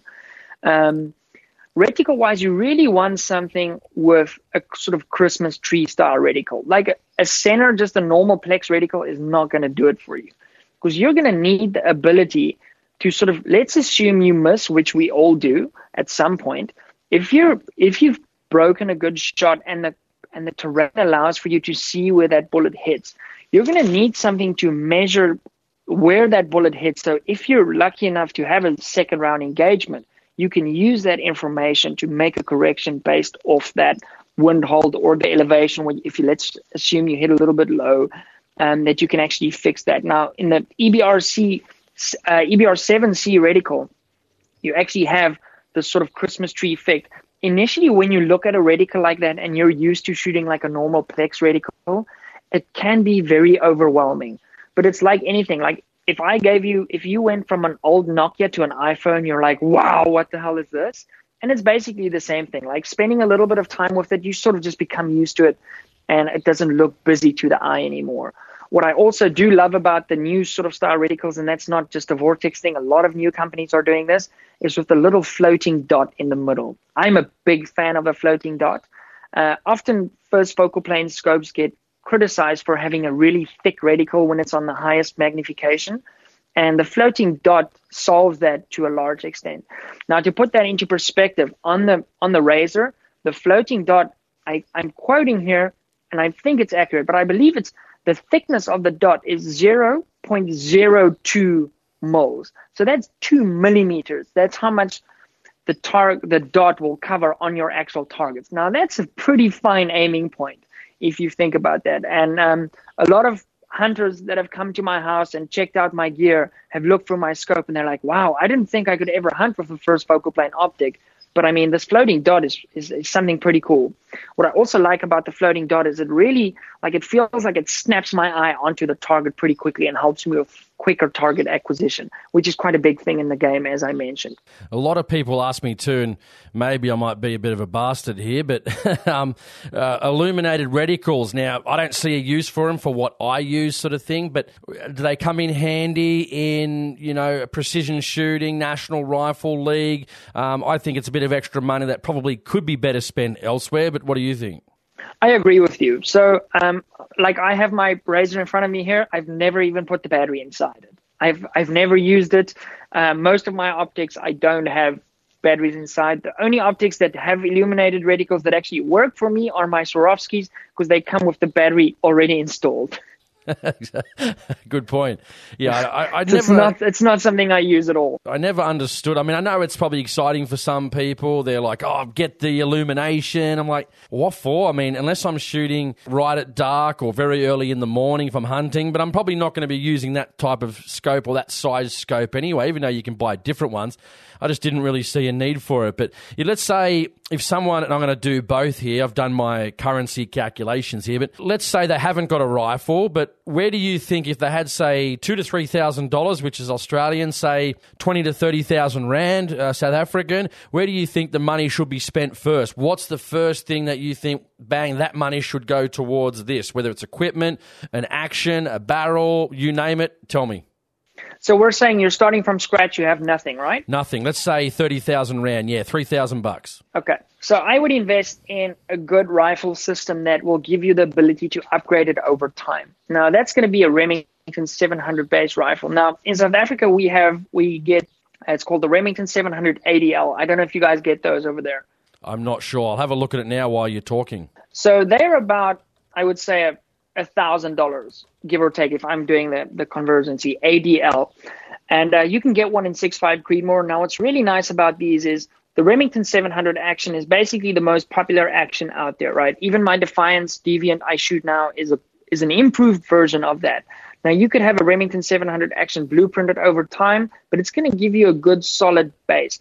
And the reason I say get a Remington 700 over something like a Howa is just because down the line you've got more options because it's a more popular action. There's more aftermarket things available for it. It's going to give you a better base to start off with. Now it's a little bit more expensive than the Howa, but in South Africa at least, the ADL comes with a, a muzzle that's already threaded. So there, automatically you're saving like another two hundred dollars just from not having to take that to your gunsmith to have that done. Then I would say invest in a good quality optic. It depends sort of how much budget you have. If we're limited, a good quality optic in South Africa will at least eat the rest of that budget. Now, I wouldn't say go full crazy, but I'm a firm believer in the philosophy of buying once and crying once. Like, yes, you could purchase something a little bit cheaper, but chances are over time you're going to want to upgrade that again, and then effectively you're going to be spending more money. So I would look at sort of like a mid level optic to start off with, something like a Vortex PST Gen 2. They're probably in the like a I don't know, thousand eight hundred dollars. I'm not sure exactly what they cost in Australia. They're about twenty thousand rand here, um, and that is a phenomenal optic. And you can that thing will last you a lifetime. I've actually made a, a video of me abusing one of those and throwing it out of my car at seventy kilometers that, yeah. an hour, and it. Yeah, and it and it works. I shot it. I put it back on the rifle, shot it out to 750 meters, um, and uh, so I would I would invest in that, and then over time add things like a chassis upgrade your trigger to something like a nice Remington 700 trigger, get a solid bipod. So I would go Remington 700, 6.5 Creedmoor, ADL, Vortex PST Gen 2. Don't skimp on the rings. Buy a nice set of mm, a good quality set of rings. Don't buy a nice optic and put cheap rings on there. Yeah, scope, rifle, get started. Somebody will lend you a bipod if need be at a match. People are usually super friendly at these matches. You don't need a Kestrel to start off. I know you recently did a great podcast with the guys from Kestrel. I really enjoyed listening to that, by the way. Um, Strelok Pro is 100% fine. Most people will have a wind meter there at a match, and they can actually just give you the wind to input into that ballistic calculator. Uh, so you don't need to spend crazy money to get into the sport. Yeah, I was just looking on the internet while you were talking too. We looks like we do have the Remington 700 ADL synthetic as well. But going on from that, are you telling me the cheap, you know, two dollar Chinese rings are no good? Is that what you're telling me? off, off eBay? Off eBay? the worst part about it is people buy those rings and then they torque them too much also and then they just crush the internals of their optics and then they go yeah my reticles doesn't work or whatever case may be. And then, but meanwhile, the whole thing's crushed on the inside. So please, guys, I know this is like a manly thing not to read a manual of something, but please read the manual and buy yourself a torque wrench when you're installing your own optic. You're going to save yourself a lot of hassle and um, embarrassment of going back to your the shop where you purchased the optic, and they're going to come back and say, "Sir, you crushed this optic." So read the manual when it comes to installing your optic. You can figure out the reticle if you want to, but just read the torque specs on on your rings, please, gentlemen. If I if I normally chat to people, I said get the Wheeler fat wrench. That's like just buy one of those, buy once, cry once. They're about 120 bucks Australian. Best invention if you own a firearm you could possibly. I mean, there's obviously different manufacturers out there. Get something good, have it for the rest of your life, take care of it, and it's going to do you for action yeah. screws, scope screws, you're not going to damage your optics because the last thing you want to do is have a Vortex or Bushnell or Swarovski, whatever scope you've got, and then crush the shit out of it. You don't want to do that. Exactly. So, and the thing is with long range shooting or just shooting and precision shooting is repeatability. Now, there's I, I used to love the show Mythbusters, and they had a quote on there: the difference between messing around uh, and science is writing stuff down, right? So um, they didn't quite phrase it like that, but that's the PG version of that quote. And um, so to put to put this into perspective, I recently got back from my Namibia hunt. I had a Swarovski X5 on. I took the rifle out of the chassis, took off all the sort of competition bits and pieces, and turned it into sort of the lightest possible version I could. Then this week Tuesday, I went out to shoot again. I put the the razor back on. I didn't take it out of the rings, but I took the rings off the action. I took the, the action out of the chassis, put all the competition bits back, and bolted it back up. My first round out of the rifle, I shot a plate at 500 meters and absolutely center punched it. Um, and uh, that just gives you an idea of the precision you can still have when you're torquing stuff down to exactly the same spec it was before you took it off. So you can just go back to where you were immediately. And it makes it easier when diagnosing things. Let's say something is going wrong on your rifle you can then go through a little checklist and immediately eliminate a variable of something being loose by just taking your torque range and your specs that you've written down, what you've torqued what to, um, and just making sure everything is tight. And then you can go on to the next thing to troubleshoot. But more than likely, that's gonna that's gonna be one variable you can you can tick off pretty quickly talking about rings, I remember when I was working up the, the 260, and I think I bought a, a, set, and from other rifle too, my sort of Varmint 243 rifle, I bought some of the, the Nightforce ultralight rings, and I thought, man, this is like $500 Australian, maybe a bit more, $550 for two sets of rings, which is pretty crazy when you think about it. Yeah. I thought, this shit better be good, man. This shit better be good. you know?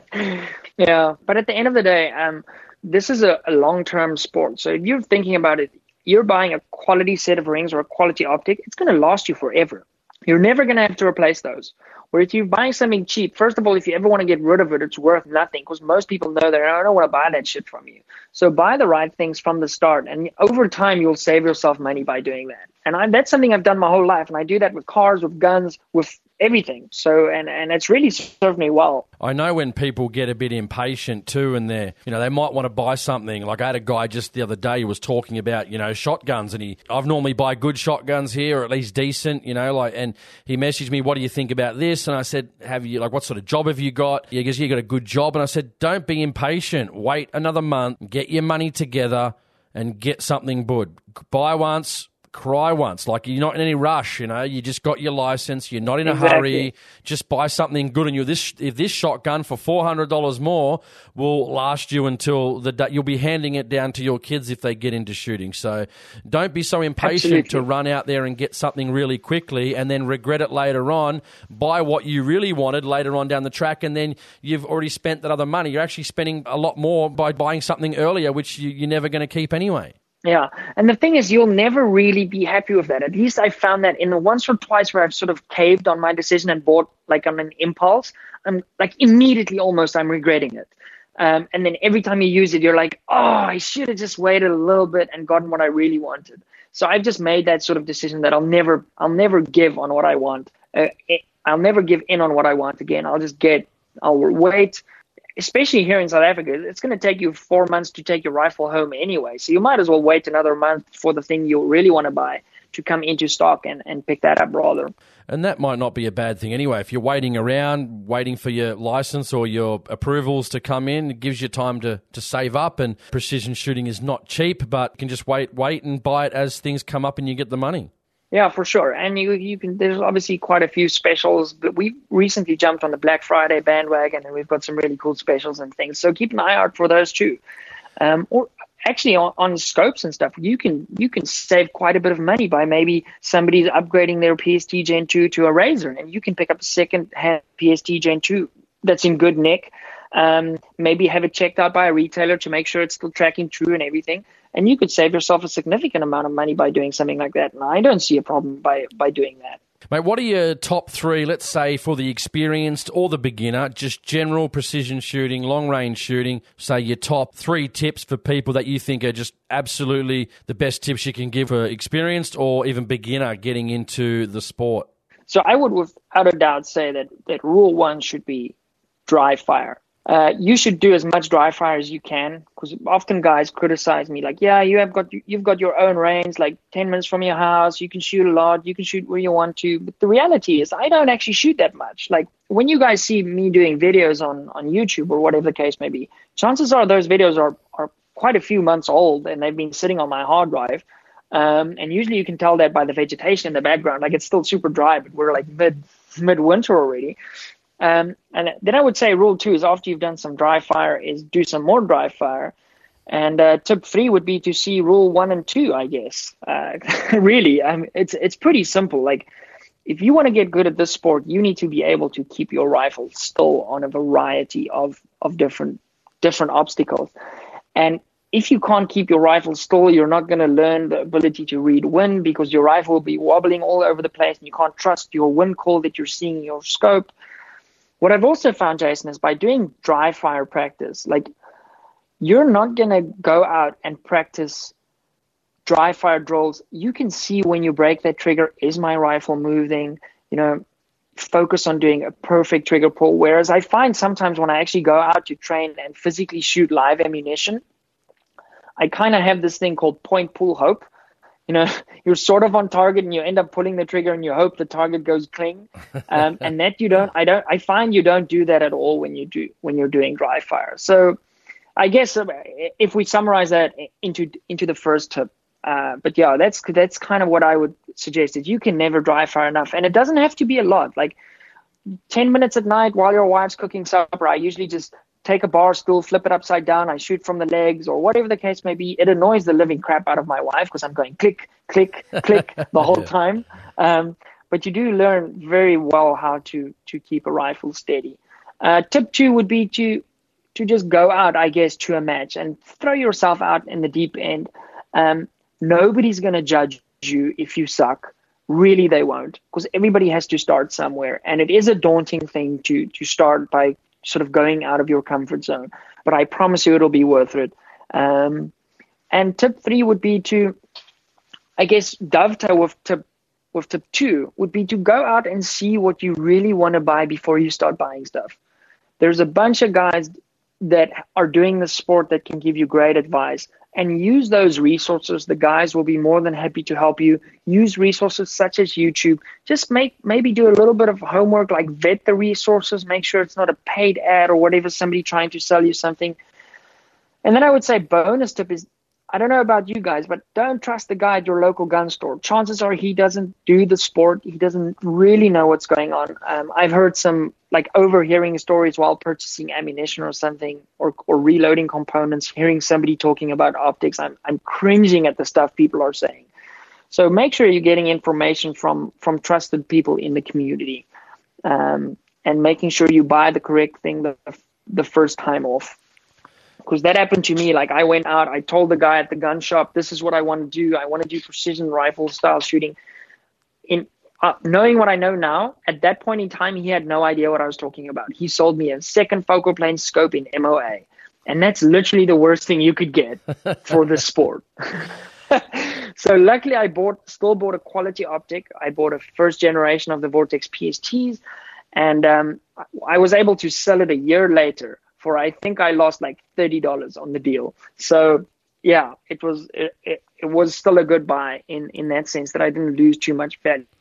But had I bought like a little El Cheapo first focal plane, whatever, like a I don't want to mention any brands, but you know, um, I'm, that might not have been the case. I might have struggled to get rid of it, or I might not have been able to sell it at all. And then you sort of have to take out a whole another two thousand dollars to purchase sort of a, a better optic.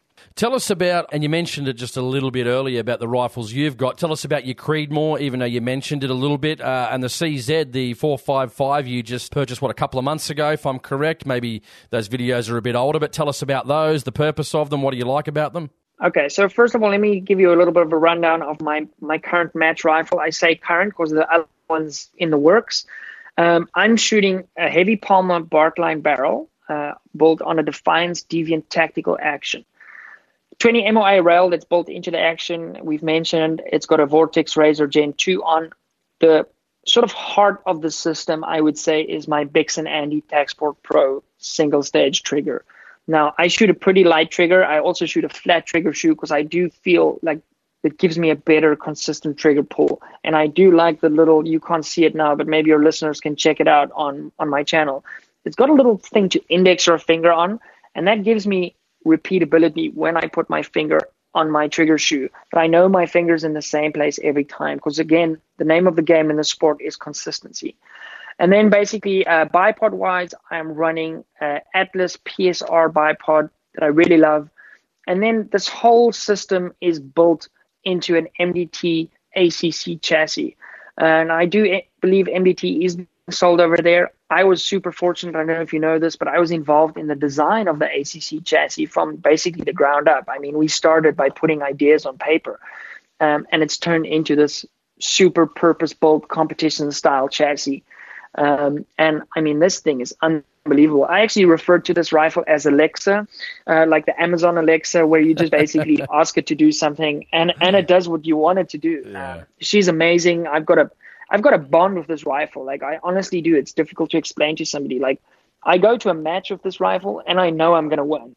Um, it's it's a confidence thing I have with this rifle. I this is my first custom rifle, and it'll probably always be my favorite rifle. Uh, to chat about the CZ455, it's a 22 long rifle uh, that's also going to go into an MDT chassis pretty shortly. And that's basically, I've gotten that first of all for the NRL 22 series that we've started up here. But for the most part, it's going to be to allow me to train at a fraction of the cost than shooting center fire ammunition. And it's also going to free up a lot of time in terms of not spending time behind the reloading bench. Because I actually I've got a carbon copy of my match rifle in two two three Remington, but I still need to do all the case prep. I still need to do all the loading. Whereas if I can break that down into uh, 22 long rifle, which I can purchase off the shelf. Yesterday, I purchased 7,000 rounds. Um, so I built up my stock level a little bit. But the reality is those will all be gone before the end of the year because we, we shoot a lot. Um, and um, I enjoy the process of shooting. And uh, yeah, so why not make it a little bit cheaper? Um, I've done a little trigger job on the 455 because the factory trigger is not great. And when I say I've done a trigger job, my gunsmith does that. I don't fizzle with the firing mechanism mechanisms of the rifles myself because I just don't know what the hell I'm doing. I um I often tell people like I actually know very little about shooting. I just know how to do it, but it doesn't always mean you can explain to somebody how to do something. Um, but I feel like that the internet has such wonderful resources, and the few things I feel like I can explain, I, I try and do as best job as I can to do those.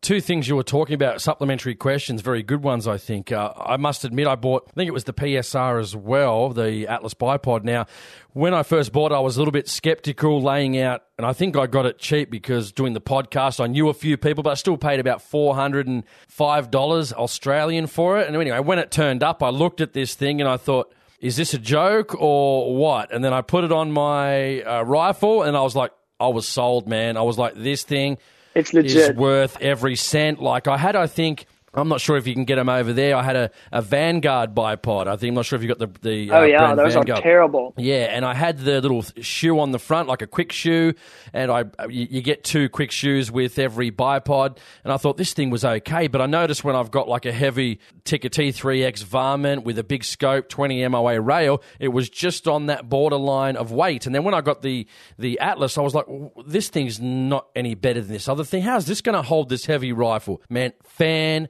fantastic.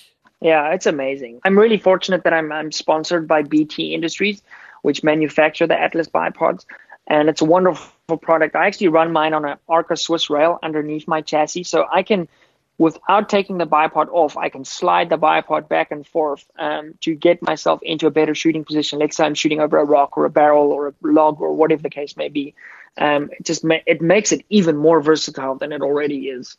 Second, uh, that's just going on from that too. Second supplementary question to that. Now we can actually have muzzle brakes here in Australia, which is quite surprising with our terrible government. But anyway, um, when you're shooting National Rifle League precision shooting, do you get a mixture of people using su- uh, suppressors allowed? Do they mix it up between brakes and suppressors? Because I'm a big fan of the APA uh, little bastard. I've got a couple of those which I really like. But what normally happens over there? Actually to dovetail into an earlier question is if there's money left over in that two to three thousand budget is to get some sort of muzzle device. Now personally i shoot a brake all the time. I shoot the mdt elite brake i also actually had the apa brake in the past. I've recently switched over to the mdt brake just because they sponsor me so i get it for free why not and it works wonderful yeah, so get a muzzle device. Now, suppressors are completely legal to use in our competitions, and most people will love you if you shoot a suppressor because then they don't have to deal with the, the muzzle blast caused by a muzzle brake, you know, because it's obviously it's, it's way more worse for people standing next to you or behind you when you're shooting a muzzle brake in terms of how loud it is. But personally, myself, I like the muzzle brake way better than a, than a suppressor. And the big reason for that is I feel like my well, I don't feel like I know my rifle settles down much faster after the shot because it's more like it's a it's a snap and it's done, and the recoil's over, and you can see where your where your shot lands, and that is a massive, massive thing in this sport. You need to see where that bullet is going, and and most of the time I can actually see my my own vapor trail in my scope, um, so that even if you miss and you don't see splash, you can see where that bullet has flown. And I feel like when you shoot a suppressor, I do own a suppressor.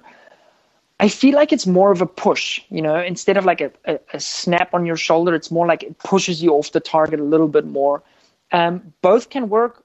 Competitors shoot both all the time. I just like the way I shoot with the brake. It, it, I just feel like I can, my follow up shots are faster. I can see my bullet a little bit better.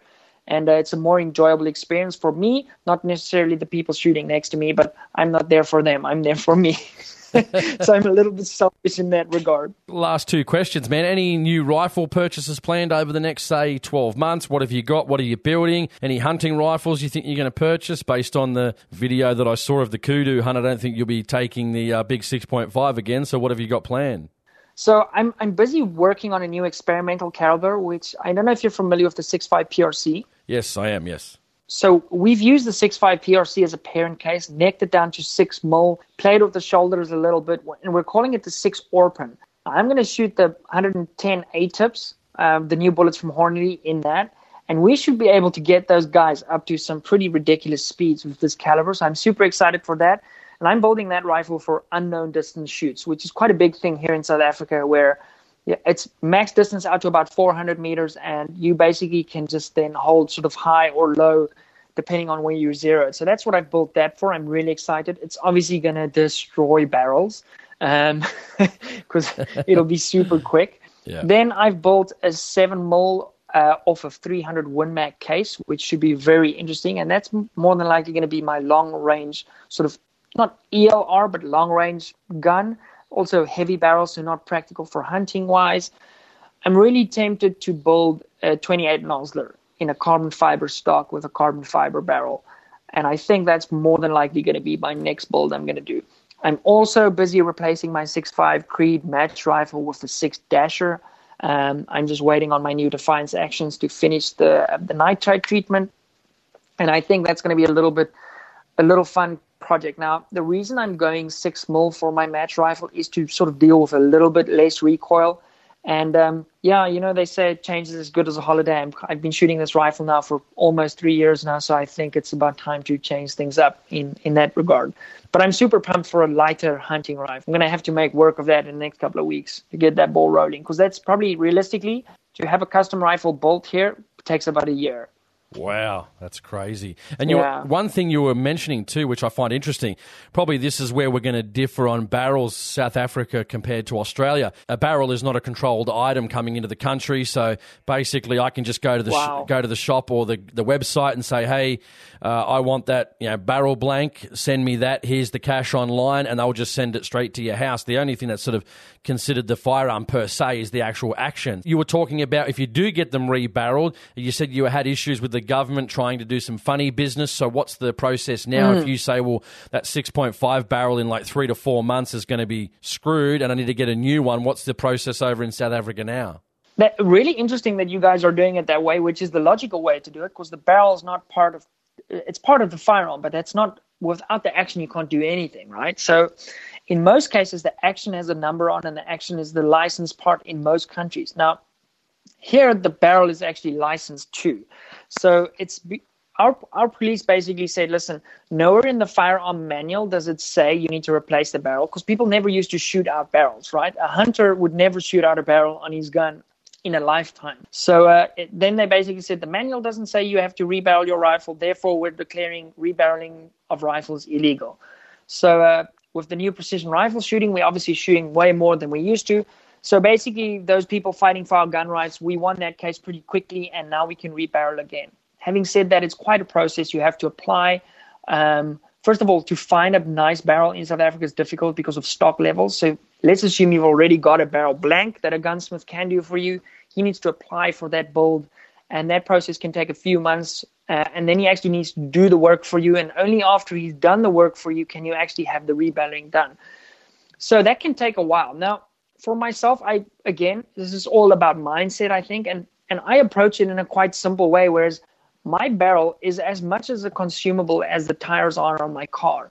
I don't wait until the wires are coming out of my tires before i think about replacing them. Like i do that in advance. So if i know i shoot on average five six thousand rounds a year uh, on my match rifle, I know that I always need to have a spare barrel ready to go that's been approved to to do a, a, a rebarreling on. So that's basically all I do. I work with a company called Bullet Central Africa, and they're really good with helping me getting my barrels sorted. And uh, yeah, they've also got a, a, sister or a parent company in America, and uh, we can actually import barrels that have already been cut into South Africa. So it's a licensed barrel as a new firearm, and then we just do the swap. Well, at least common sense prevailed that that would have ruined the whole sport if they got away with that and said you can't rebarrel a rifle. That would have been crazy. Yeah, exactly. That would have been crazy. Now I know a bunch of people are. We have neighboring countries with uh, not as strict barrel laws. It's basically the same thing as you guys, and um, I have heard of people just hopping over the border and swapping out their barrel and coming back, essentially because the barrel doesn't have a serial number on. Nobody's going to be the wiser. Now, what I don't like about that is the government's basically forcing people to do illegal stuff, even though there's nothing, you know. By changing the barrel, if you're going to assassinate somebody, it doesn't matter which barrel you're going to use, right? You're going to do something stupid regardless because you're an idiot. So why force people to do illegal stuff by going to a neighboring country and changing your barrel? It absolutely makes no sense to me. And that's where I have a little bit of a struggle with our government. Instead of making it really difficult and forcing people to do illegal stuff, just make the process easier. License your action, for example, and let us switch out our barrels. Like, uh, yeah, it shouldn't be it shouldn't be as hard as it is. So that's a little bit of a gripe we have here, and that scares some people off getting into our sport because we have a higher round count. Now, again, with the National Rifle League, that is something we've addressed by reducing the round count on our competitions from 120 rounds a day to maybe something a bit more manageable like 60 rounds a day. And you can have just as much fun shooting 60 rounds a day as 120 rounds. Um, and then your barrel will effectively last twice as long if you shoot the National Rifle League versus whatever other options you, you do have available. And the guys have loved us for doing that. There's one negative to doing that is, and that is if you have a bad stage and you drop four or five points on one stage, it's really difficult to catch up to the leaders because you don't that margin you because you know he's he's probably not going to drop that many shots over the rest of the match. So that's something we need to sort of work on a little bit in that regard. It's so surprising that Australia actually got one thing right with barrels that it's not a sort of controlled item and you have to spend ages trying to get one. And of all the things, they actually did get one thing right. So yeah, and honestly, I would rather have your suppressor issue and be able to swap my barrels than not being able to swap my barrels. But I I can buy a suppressor. Like I would I would flip that. The other. Do you guys want to trade? Yeah, I mean, if we hey, if we sat down around a beer one day or, or, a drink and we had a chat about it, I'd probably just blow your mind with all the stuff that you like. I'd tell you that happens in this country. That, but the thing is, even in Australia, people are still willing to jump through, which is good. Still willing to jump through those hoops, doing absolutely whatever they need to do to, to get into the shooting sports. It's not it's not deterring people, which is is fantastic, and people are willing to jump through the hoops to get it done. So. Yeah, that's awesome, man. I, I just think like if you can't change it, just embrace it because complaining about it's not going to make any difference. Mate, tell us about, okay, finishing off, mate, last question pretty much. Um, where do people find you if they want to jump on Patreon and all those good things to support you? They want to find out about yourself on social media. Where do they go? How do they find the channel? All the YouTube stuff? Tell me all that. Okay, perfect. So uh, first of all, I, I do most of I'm kind of focused on YouTube. I do have a Facebook page, which I believe you you're going to link in your thing. Um, my YouTube, you can just search for Piet Skiet, P I E T, second word S K I E T, Piet Skiet. That basically translates to Peter, which is me, and Skiet is shooting in Afrikaans. So Pete shoots, that's basically the name of my channel in Afrikaans. And um, that, any video will have all the links to all of my different social media. You can search the same thing, Skiet 6.5 on Instagram. You'll find me there. And uh, I try and put out as much content as possible. My Patreon will also be linked underneath all my YouTube videos or in my Instagram bio. Perfect. And I did notice, and I wanted to bring it up too, probably a bit of a side note too. I want to tell you, because I watched your video about keep the name that you've got, man. I know there was an issue, maybe somewhere back, the name, the name yeah. Piet Skiet was associated with some retard back in the day that, you know, had some problems or was part of some bullshit yeah. or whatever it was. And someone was getting upset about your name and didn't want to be sort of associated with the name, which as everyone knows, that's got common sense. That's not what you were talking about. It means Pete shoots. Like, I'm Australian and I understand that. What's going on with those South Africans over there, Pete? Yeah, I, I guess that's like people are threatened by what I'm doing by providing content. And I'm sort of a, I wouldn't say i I'm very confident in my ability to shoot. And I also promote like safe shooting and i'm trying to show that shooting is awesome. And for somebody to go out of their way to try and keep me from shooting their competitions because my name of my youtube channel is similar to that of a sort of idiot that lived 20 years ago and that made some political noise is absolutely ridiculous. And that shows you like sort of why i distance myself from that organization. Because i honestly jason i believe in in positive vibes only and if you're not adding to my life or adding to my experience i don't want any part of what you're doing and um, I think that's the way we should live our lives and not find nitty gritty things to try and penalize somebody that's actually just trying to to help the sport. So yeah, I've just distanced myself from that um, certain three letter organization, and uh, it's it's been one of the best things I've done because I haven't been able, I haven't had to deal with their shit for some time now, and uh, yeah. I guess a current retard found the, the link to an old retard. So yeah, it's fitting.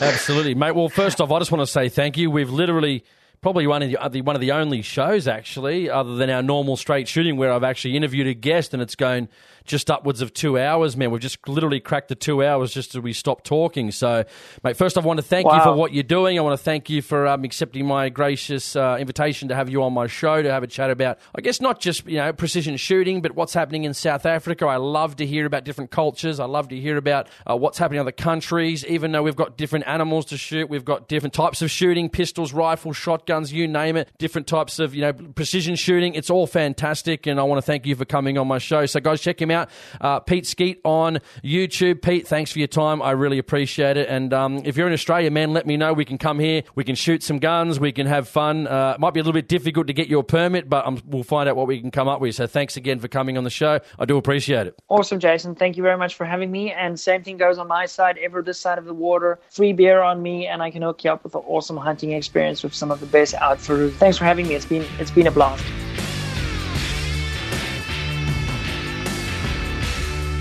You've been listening to an episode of the Australian Hunting Podcast. I hope you enjoyed it.